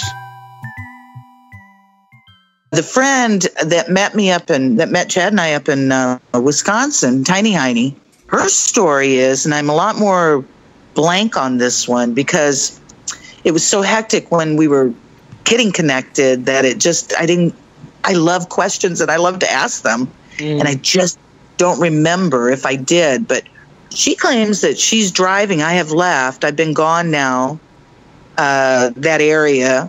She's. It sounds like it's within that year or so. Just like my other friend of me leaving, she says her and her girlfriend are driving and it's daylight, and she said a UFO was on the ground. She, now her description almost makes me think of my mother, when my mother claimed that a UFO stopped her on the highway when I'm a Right. baby. Right. Um, this felt very much to me like what I was almost hearing a repeat of in her case. Now, then she goes blank. Now, there's more to it. I'm gonna I'm gonna send her a message, and because we're very connected, I haven't talked to her in a, quite a while. She grew up to save animals. I love her dearly. She had two sons pretty much on her own. She raised, gave great lives to as a single mother or a divorced mother, and then went on to give it everything she could to rescue abused babies, horses, Cool. animals. Yeah, just you know, just literally the salts of the earth kind of people. Um, so, and whatever her experience was, she's always loved it. She's never seemed to have any fear about it, or also my other friend. When I think about that, Wow. Well, yeah, send them our way. Ooh. We're always so looking to talk to people. So, Yeah, especially absolutely. friends of friends. You know, that's always That's that's, the best way to network anyway. So, Right. Yeah, but, uh, that's working wild. well for us. Yep. So that was uh, that was my what's coming to me kind of quickly with uh, those experiences of, and again, nothing I'm remembering on my own. It's being brought to, and I'm so grateful because again, we've lost so many people in our lives. Not in a mean way, I would say necessarily. It's kind of like, don't go away mad, just go away, sort of Right. Yeah. that lots of people I feel have felt towards us, to me in particular, because I'm much more vocal about it. Sure. I'm always so interested in you know people's experiences. I'm like you are. Tell me your weird story. Yeah.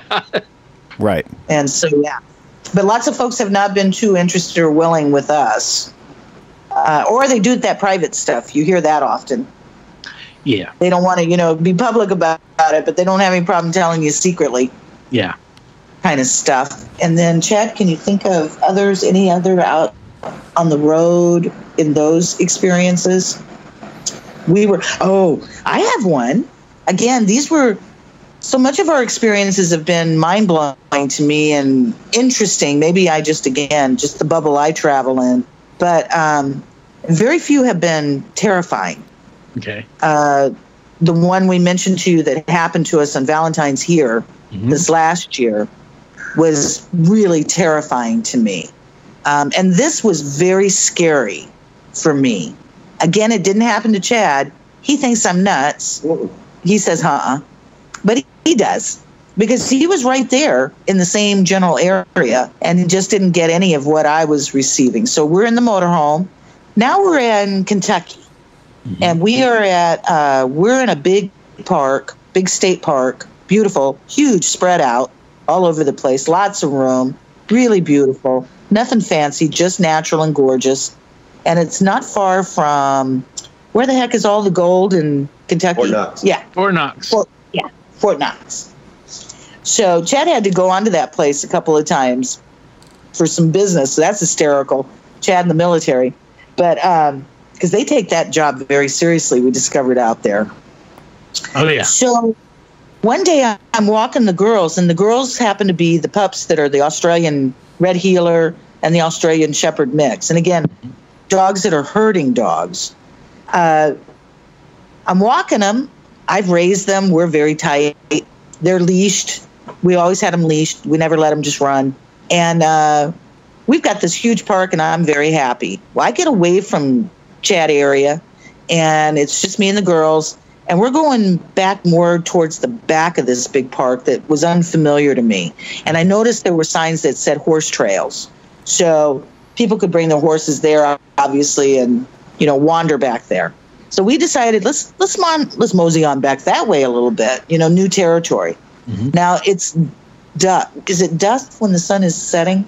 Is that what you call it? Dusk? I can't think Yes. all of a sudden Yeah. it's like dusk time. So I could still there was still visual, but you know the lighting was getting a little more hazier and what have you.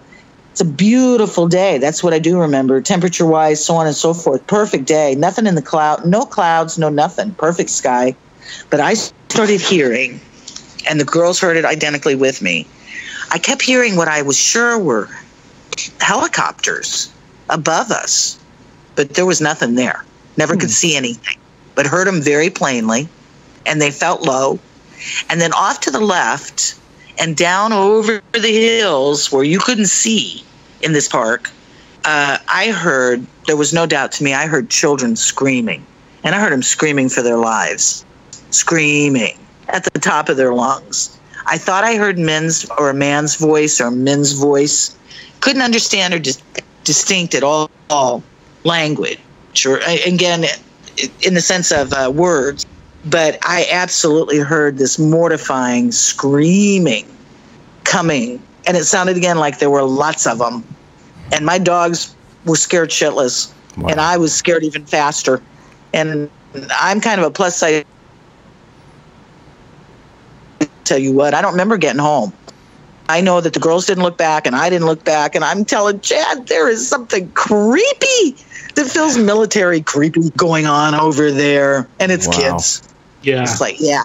That, well, I'll tell you, it was so powerful. I never wanted to stay there again. I made that kind of hard on him.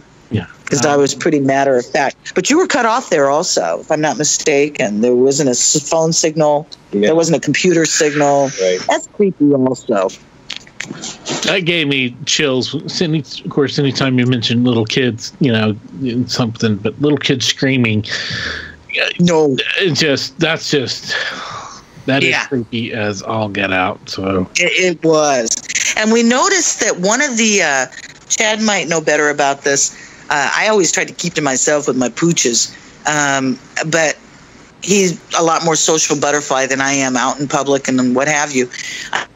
I noticed is we'd have to come in and out of this park. You'd have to stop at a gate, like a guard gate, and there you'd have a code, and it had an arm that went up. You know, you had to do the code. You had to know the code, and so one of those guard gate keepers had a thingy on the side of their vehicle that they were ghosty hunters or ghosty busters, right, Chad? Mm-hmm. Right. I think I did, but I don't remember what we talked about. Oh, that's weird.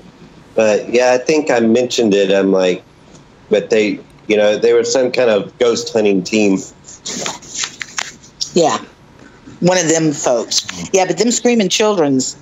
That's all. I, I didn't care what it was. I think Chad was trying to get convinced at the time, and and it seemed like somebody was trying to rationalize to me, oh, they had some kind of a carnival or a whatever over there. Well, first of all, how do you have helicopters you can't see right, right above your head?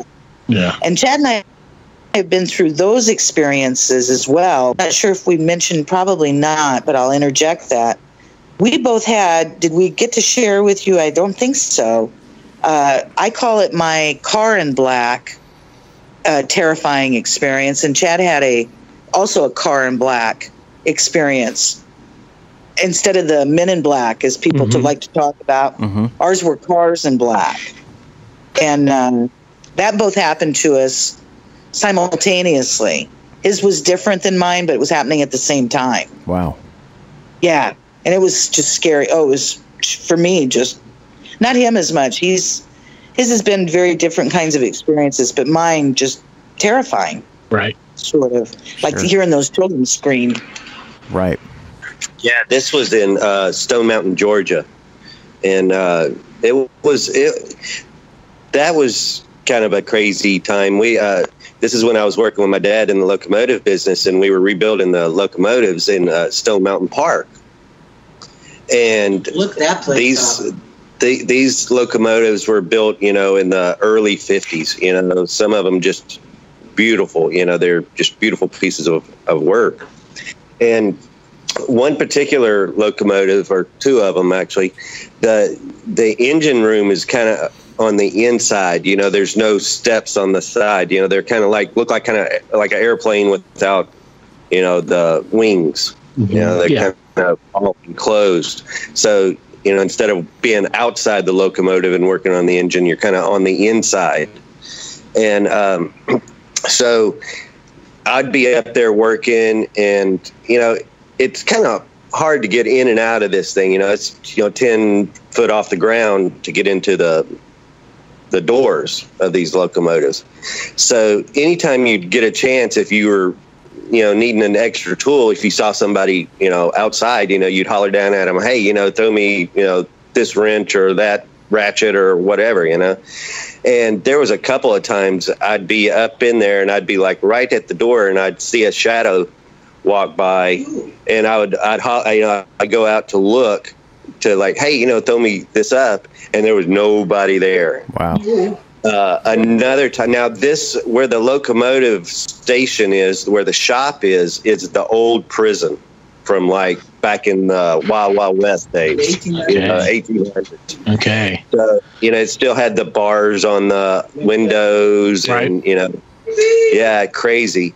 So, you know, we we start talking all this, you know, ghost stuff. Now, the uh, our lead guy that was, you know, the lead mechanic and you know my dad's uh, partner in the business, he would do all the electrical work and it it you know it was something that he had to take really lots of concentration to do and because Yeah. you know you got like a you know a bundle of wires you know six you know it's you know they're six inches around but there's probably you know uh, two three hundred little wires in it. Right, so he had right. to really you know kind of in a mindset. So he'd send us off and he would work you know late into the night and then into the morning you know. So he was kind of doing double shifts. Now he's there all by himself he's got the shop and the office and all locked up. And he said he's up in the cab of the locomotive you know doing this wiring. And he's not this kind of guy either you know. He doesn't you know he doesn't go around talking about you know ghosts and stuff. He said he heard the door open up and it was this big huge metal door and slam you know it, would it would just slam anyway even if you just coming through it you know because of the spring and all on it. And it would just echo. He said he heard it. He heard somebody come come come like out into the shop from the office and go gary! Gary! Gary!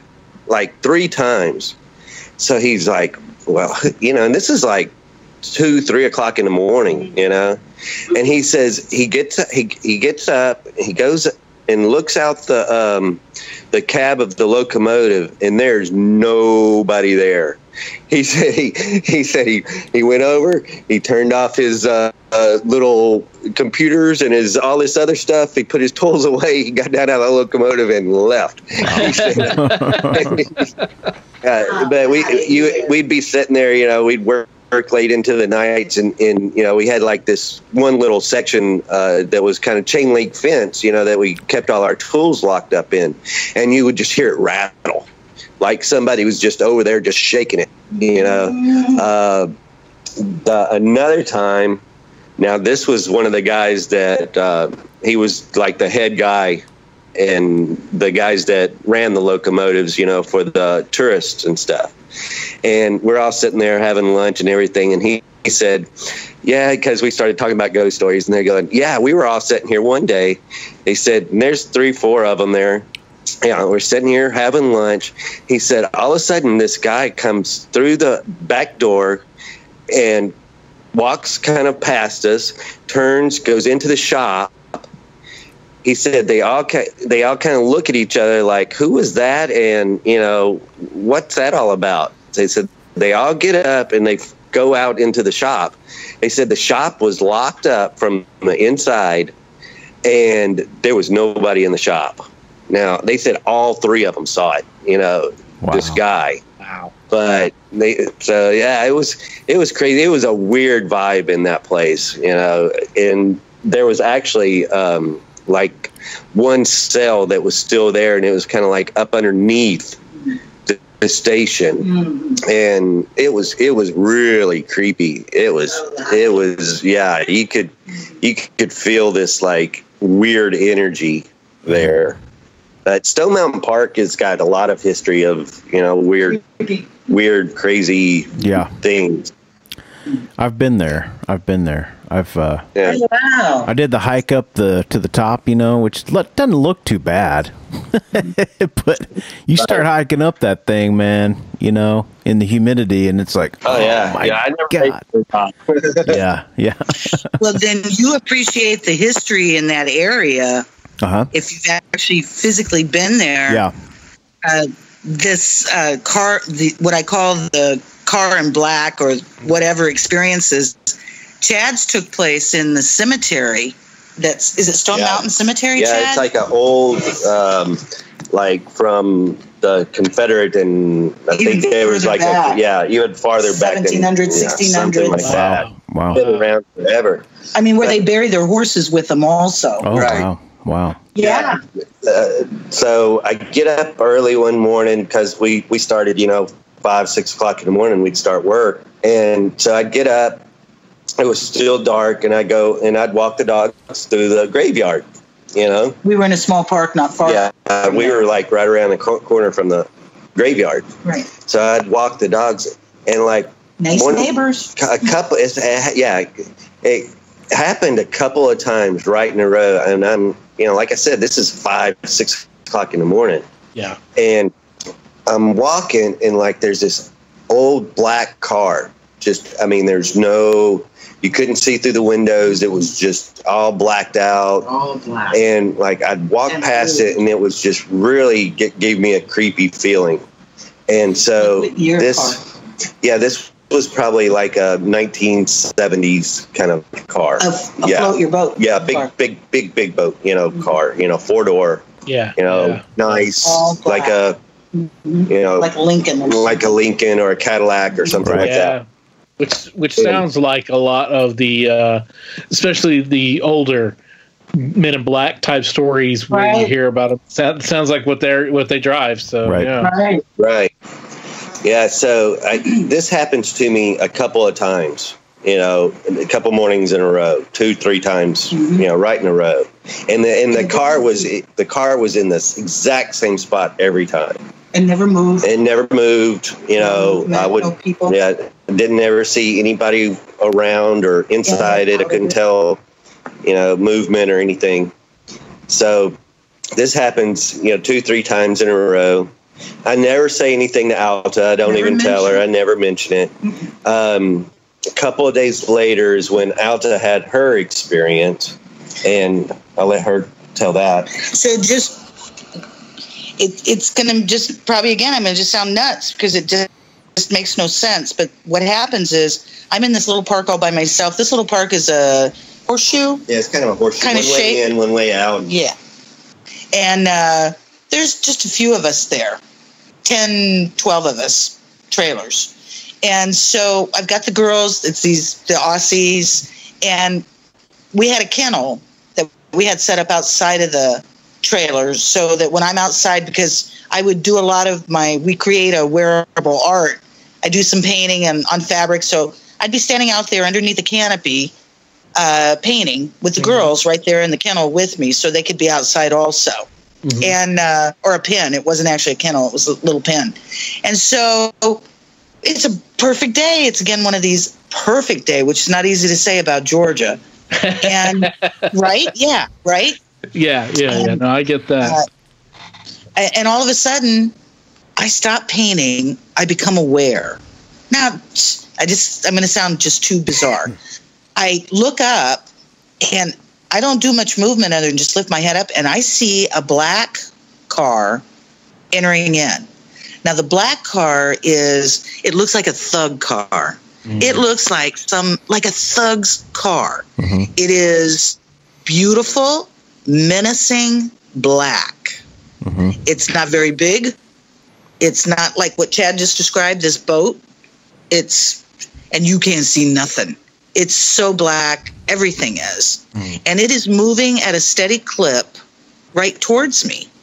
Now, I sound nuts because this is a, you know, a, a U shape, one way in, one way out. He's got to go past me Right. to get out.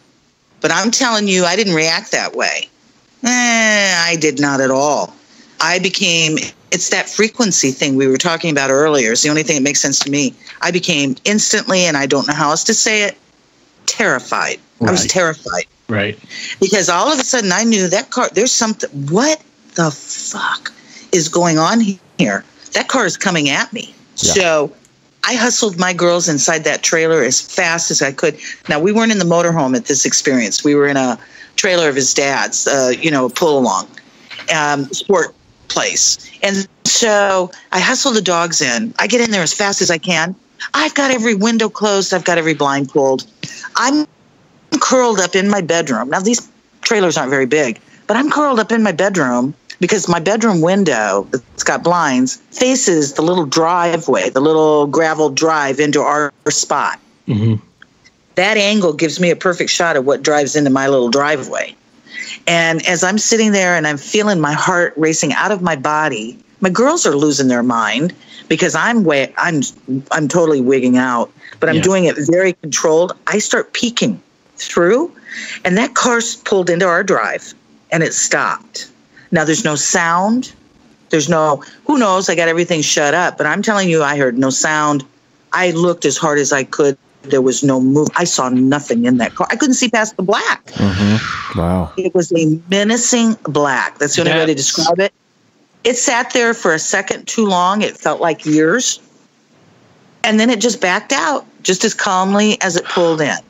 That Wow. seems like it- some kind of intimidation kind of Oh, tactic, man. you know? Because then it continued its drive out. Now, I have to wait for Ch- Chad to get home. It's relatively, I don't know, an hour or two, I don't know, maybe not much longer feeling by the time Chad finally gets home. And thank goodness Chad wants to come home to his babies and, you know, rather than stop off anywhere and take time. He gets in the house and now I'm just a I'm a curled up, muddled up mess trying to explain to him what it, I don't what I just tried to explain to you all. Wow. Well, he just kind of blows me off in a loving way. Oh, that's interesting, sort of. That's not even his word, but he doesn't really respond at all. Now I'm pissed. You know, I need him to care. Right. Well, he doesn't. Now there's a reason I'm sharing that that little privacy there is because now we just got to get on with the night. Now I've got to just tuck that away somewhere like that never happened because I don't even have my my beloved who acts like he believes me. Right. Now I'm just sounding like I'm crazy. okay, so yeah. Well, next day it's a Friday if I'm not mistaken. We're going to go home for the weekend. It's a 2-3 hour drive to our house. So we just decide just overnight we're going to go home for the weekend. While we are on the drive, if you don't, if you know Atlanta traffic, I'd rather travel through another country than to Oh, have yeah. to deal. Yeah. Right? yeah, yeah. So, and Yeah. Chad agrees. So we're hauling ass through this insane traffic, and all of a sudden, out of nowhere, he decides to share with me about his experience in the freaking graveyard two days, three days in a row with this other black thing. And I'm like, do you understand what you just said to me? Is that registered at all? It was like it never, I mean, it was that, that kind of bizarre. Well, ending that story, we get back home. Was it, Chad, do you remember? Because I'm kind of mind blanking. Just the end of that, they showed us something.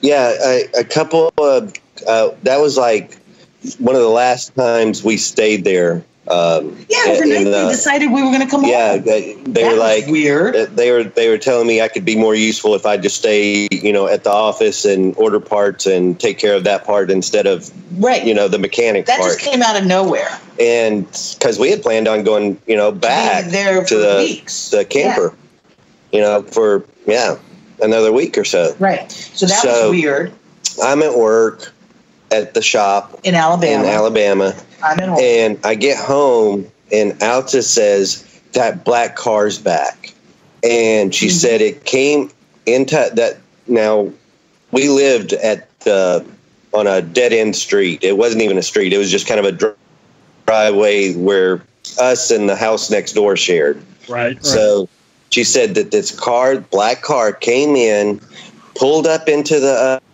uh, driveway, sat there for you know Yeah. a few minutes or whatever, and then just pulled out. Nobody got out of the car. Nobody nothing. Never saw Pulled back out and drove off. And this was within the Man. couple of days that we had, had gotten back from that. from Atlanta. I mean, what is the point of that? Yeah. We weren't even interviewing. We weren't anything. We were just surviving and having experiences. right. I just keep saying, what is the point of that? Can you put it down? Who knows? Who knows? Right. exactly. You So guys. we keep the pursuit yeah. going. Now, did we in the last interview? Did we ever talk about the uh, voodoo temple that we Yes. lived above Uh huh. in the French? Oh, okay. Yeah. Well, so now that we're in our new place, we uh, right before the shutdown and everything, uh, I'd be sitting out here on the balcony, and the tours, you know, especially the haunted tours, will stop and talk about our apartment, Our apartment. the Wow. apartment we're living in now, all the French Well, your current apartment. The current Yes. our current apartment. we would not stand on our balcony talking about I can't remember us. the brothers' names, but this was back in the 1700s or 1800s, Mhm. 1800s. 18. Yeah. And they were two brothers. Apparently, they worked on the West Bank, uh, had pretty good money, you know, making pretty good money. And then they would, but they lived here in the French Quarter. And supposedly, I think they lived in the apartment next to us.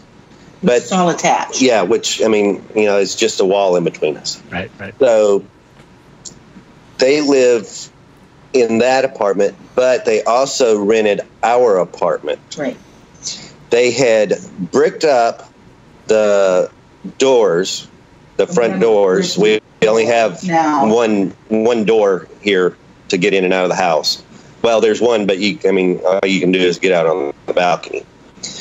So And that wall is all brick. yeah, so it that the front door was bricked up, but they also took uh, on their side of the apartment on, in their apartment, they took like this bookcase and turned it into a door, like a secret passage, Uh huh. and they were um, take bringing people, kidnapping people, women.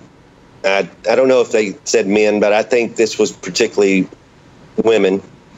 But they would bring them in here, tie them up, torture them, Apartment. Oh, yeah, tie them up, torture them, drain them of blood, and then they would just get rid of them out into the you know the bodies out in the swamp. The way they got caught is one of the girls got loose, jumped off the balcony, and uh, with, and she survived it. You know, but th- then the police came.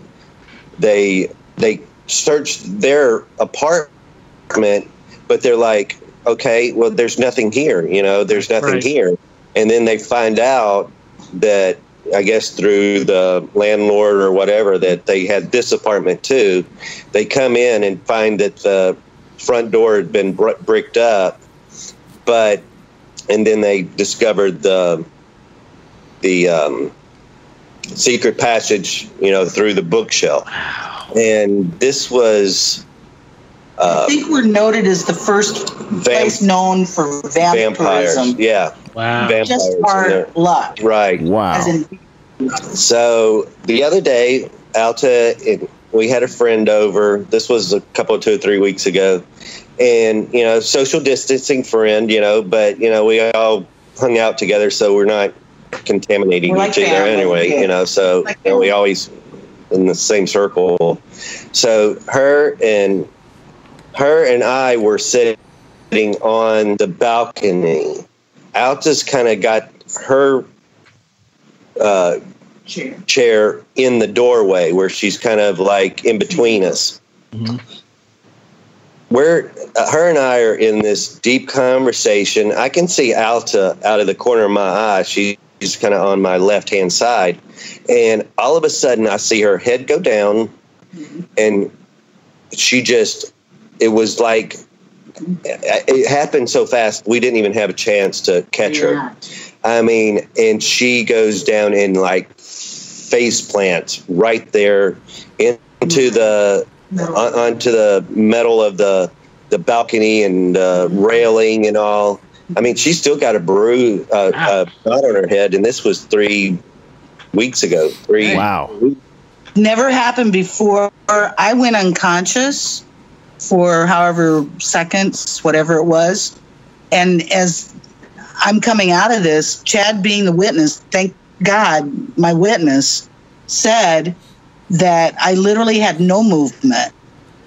Like there was no movement, nothing on my body tried to stop that fall. Right. I literally just went Hands out. forward in free fall and this happened. He and I both knew that there was something too creepy and something else going on here. Yeah. And I know, I'll just tell you all privately, he tells me privately, don't let this run you out of here. He he he acknowledged that something else seemed to be happening. Right. There's never been a doubt to me. I've had enough experiences in the apartment of hearing things. Uh, one time I actually heard a door slam when that's not possible. It wasn't possible. No door slammed. And so, you know, this has been a very strange introduction to being back here. And she kept saying that something was holding her down. Something pushed her, and something was holding her down. Right. Now she's kind of almost like in a in a fetal position, Mhm. kind of, but like on her knees and her, her head down In the railing. in, into the railing. Mhm. And yeah, it was it was And something was pushing against me. like holding her down. I like this creepy shit you hear on these ghosty shows on television. I hear people attacked and whatever, and I'm like, oh, that's just a shame. We've had a lot of stuff in our life, but Yeah. how nothing like that that we're aware of. Yeah, it was extremely. Uh, it was it was what it was, and it was mortifying. Wow. Just in the sense of realizing that uh, I'm not crazy. I didn't do that. Some people do that, and yeah, it's been so strange. wow. You know, our Valentine. Did we get a chance to share that when we were with you all last? Right. The the time loop. Right. Yeah. Yeah, yeah, yeah, You know, again, very menacing feeling and terrifying. yeah. Well, New Kind or- yeah, New Orleans is full of Thank you. Crazy energy, so that's mm-hmm. not very far fetched. Yeah, All that high strangeness. for real. Well, New Orleans is just full of high strangeness anyway. Yeah. I mean, just the history of it there. Yeah. Just, you know, Yeah. that's one of those, the places that is probably the most, one of the most in the States, I would say, that has a, Yeah, a lot of that. that. you get that. vi- that vibe. Yeah, for sure, man. Yeah, that's wild. So true. And like I said, thank you all so much for looking at that video that we sent you of, you know, how it has, it, how it's become a ghost town. Yeah. Yeah, that was just absolutely insane. Um, just for everybody listening at home, uh, they sent us a video uh, a couple of weeks ago, I think. Um, so it would have been probably I don't know when they made that video, but I would guess probably m- beginning of April, maybe. But um, it's you know New Orleans downtown, the French Quarter area under quarantine, and there's just not a soul on the street. It's Not just completely empty, and it's just so bizarre and so weird. Yeah. It's like it's like one of those um, specials you would see on Discovery Channel or something like what you know what a city without people would look like, yeah, and it's just freaky. It's just freaky. right. You know, and we, with that said, we've just taken this opportunity as you allow us to just tell folks, please remember that we're all here. Yep. Uh, I'm still on contract with my shop. I try to work out of my home to the best that we're able to. But, you know, I've, I'm like getting a third of my pay, and Chad's completely out. And everybody we know is in the food and the bar business here. And that's not my industry, but every one of them are out. They're completely out of you know, work and so on. So we just we just would like you all to remember Yeah. we still exist here and our shop is still viable. We'd like for people to please look at our shop. Sure. Can you give that And information out for folks? Can you share that, Chad? Yeah, it's uh, Thank you it's so much. it's called Earth Odyssey. Okay. Mhm. And you know it's crystals and gems and beautiful jewelry and artwork Oh, all and kinds of stuff to make you yeah feel good. just it's it's Really I really happen to great be a stuff. reader among there's four of us as readers Now, that are contracted with this shop. And can We you all offer can you do can you do that online? Like, can you do readings online or over the We do phone? it on the phone. Okay, Yeah. okay. Now that the shop is quarantined and sh- shut down, Great. she's giving it everything she can. The lady that owns the shop. I'll just mention she's a young mother who has three children of her own, and uh, I mean she's under forty, and you know just trying to operate. The shop is quite magnificent, and uh, just trying to operate under these kinds of conditions. I can't even imagine. Chad and I don't have children. Sure. We've even hesitated getting a pet since we've lost our last. We've lost our baby since we've talked to you all last, and Sydney was our last one, and uh, at 13, and she crossed in probably December. I Oh, guess wow. right after we spoke to you all. Sorry to hear that. Yeah. Thank you so Tough. much. And we just so hesitant. And now we're grateful we haven't with all this uncertainty. But Sure. thank you so much, guys, for allowing us to mention the Any, shop. anytime. And, and can you get, is there a website you can go to and book readings or uh, anything like that? Yes, Thank you you can. so You, can either go to um, EarthOdyssey.com Okay. uh, or you can call the shop. Great.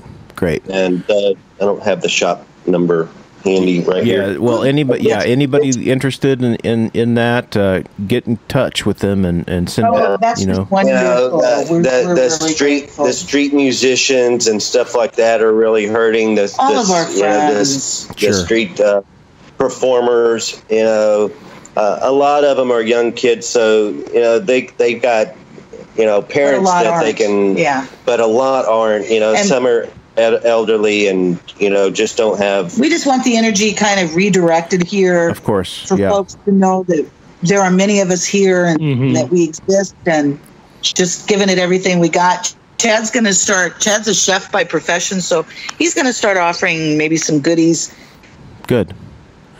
the That- street, just the old fashioned way. you That's know? good. Just- hey, anything just- you can do, I have- we you know on Yeah. you know get a Facebook, Instagram thing going if you don't have it already, and put that stuff Yep. out there. I got lots of friends Yep. that are doing that too, and it's uh it's a great resource, especially for folks that are around you. You know, if you can do something, you know, you you know, good something quality food for folks, and you know, right. Mm-hmm. have them pu- come pick it up or you deliver it or something like that. It's a good time to do that.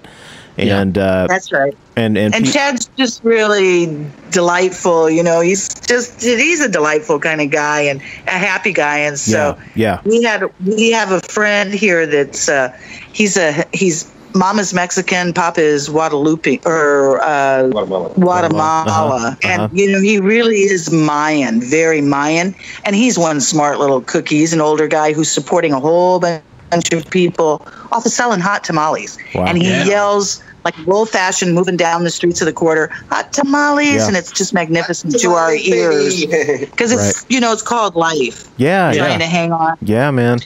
Well, we'll keep So you guys will be doing some of his creations, and we're just really grateful to you guys For sure.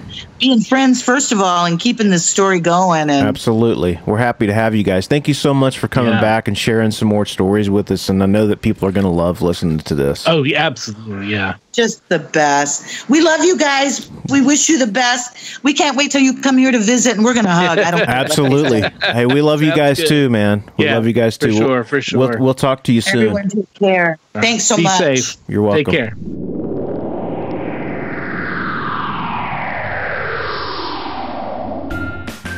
Say, Barry, Yeah. what's the weirdest job you've ever had? Ah, that's a good question. It would either have to be the time that I worked at a cattle feedlot or the time that I worked for a Greek painter.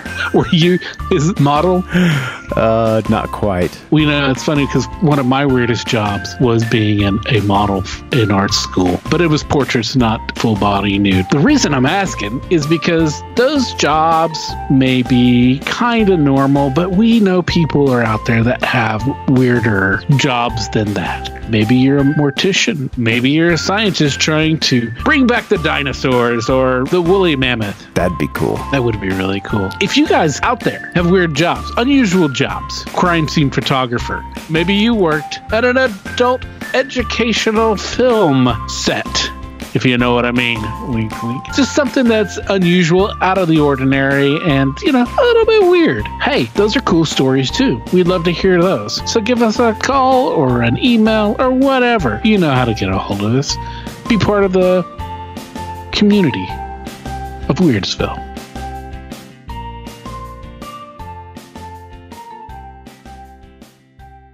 Dude, Chad and Alta, they bring it Big time. Big time. every time, man. I mean, their whole life has been just a, a fascinating tale, Mm. and it's it's one that is just continues to get even more and more strange and weird. And we're thankful that they wanted to uh, come on and, and, and talk about that. Yeah, yeah, and they are. I mean, you know, they they notice they notice the strangeness. They pay attention to it. They embrace the high strangeness that is all around them in their lives, and so, you know, they, you know, it's maybe they notice more because they're looking. You Yeah. know, whereas you know Yeah. a lot of us aren't looking for anything. You know, Right. we're just existing and we're kind of muddling through, and then all of a sudden, out of the corner of our eye or right in the middle of our face, something just pops up Yeah. um, and and and we don't know how to react to it. But they've really, you know, they're they're taking it all in stride, you know, Yeah. and they're really embracing it and just living it because their life is full of it and they love it. it Right. You know, you can tell Right. they really enjoy Yeah. it. Just the variety of experiences that they've had, you know. I So think I think when, once you've had that many experiences too, it must be just you just sort of become a vessel for weirdness. Mm-hmm. You know, and, Yeah. and, and things sort of manifest and and you don't you don't um, you don't think anything is is weird about it because it's just normal. Mm-hmm. So yeah, crazy, Yeah. crazy stuff. Yeah, man. With a- everything from hauntings to um, alien abduction, obviously, to I still think that that the second that that her story on her birthday with the when with the she calls it her Bigfoot kind of experience, but to me, eh, when at first I thought it was some kind of weird psychic attack, but I think I, I mean, I think it's all connected to the abduction experience that they had because Yeah. she heard the woman, her, the her presence, the she presence, and then the the pissed off daddy, Right. You know, and all of that stuff. So I, I just think that's what I think. There's a lot of her life that is connected to, um, and Chad as well, Yeah. that are connected to these kind of incursions, these interference or whatever with these other beings Right. Um, that you know i mean it's just it's wild Yeah. it's wild That's all Right. there is to it Yeah. man. Well, they and they chose a a, a way to communicate to her that is something that I think maybe they they know that she's a person that would that um, can make that connection, and so maybe that's Mm-hmm. why they chose her. But yeah, it's wild, wild stuff. yeah yeah and you know maybe it was the first time where it was so overwhelming to her and all that other scary information maybe that was just them trying to tune in the radio as it were you right, know right. um, maybe That's that's, how they were trying to and then you know figure out how to make the conduit happen how to make the connection Right. um, to go so you know who knows man yeah. Yeah. just but just That's a that's a good point. great stuff man Yeah. chad also thank you for just being great interesting people Absolutely. for sharing all your stories with us Absolutely. And I'm sure I'm sure they'll be back on and we'll continue Mm-hmm. the high strangeness. For sure, for sure. All right, well, that wraps it up for this week. Next week, we have a treat for you. We have the return, another return, uh, but a more recent friend returning, or a really recent uh, guest f- returning. And uh, that's because his first episode was so popular. Uh, and we had so many responses to it, and it was so funny. Uh, Yes. we, we got Sam back. That's great. Um, our buddy Sam is back, and we got some. This is gonna be. Just when you think, Oh yeah, You've heard. We haven't even. oh, it's not even That was scratch. one story last time. We barely t- touched the tip of the iceberg. Yeah. barely even. Um, so he this he's got for us this second go around. He's got some great s- Juggalo stories, Yes. uh, which I never would consider to be words that went in a sequential order out of my mouth ever, but he does. It's so funny because it it is the Juggalo world. I got really fascinated by it and started watching all the documentaries a couple of years ago, and uh, and just got sucked into the rabbit hole that is the Juggalos. And I just never pictured him to be one, but the fact that he is is just fantastic. Just adds to the layer of Sam. Yeah, yeah, and we've got some more uh, stories about uh, his. Well, I guess you could call it stories of his love life in uh, while in Korea uh, Yeah. before he got married to his lovely wife, who he calls uh, Chairman Wife. Um, Yeah. So One of the more unbelievable stories I think I've ever heard. It's hilarious. that says a lot. That says a lot. From yeah, it's funny. It's going to be another fun, crazy, and definitely weird episode from our buddy Sam, uh, who we love talking to. And uh, we had again, it's it was a long episode. We had to cut a bunch out, but uh, it's it's you know, uh, it's worth it. It's a good it's a good one. So Yeah. tune in uh, next week for that. And um, in the meantime, be safe. Be weird. As always, if you have a weird story, we want to hear it. If you have a lot of them, we want to hear them all. We can't do this podcast without your invaluable contributions, Whether it's sharing your stories, listening, rating, and spreading the word about the podcast. Thanks for listening. Till next time, be safe. Be weird.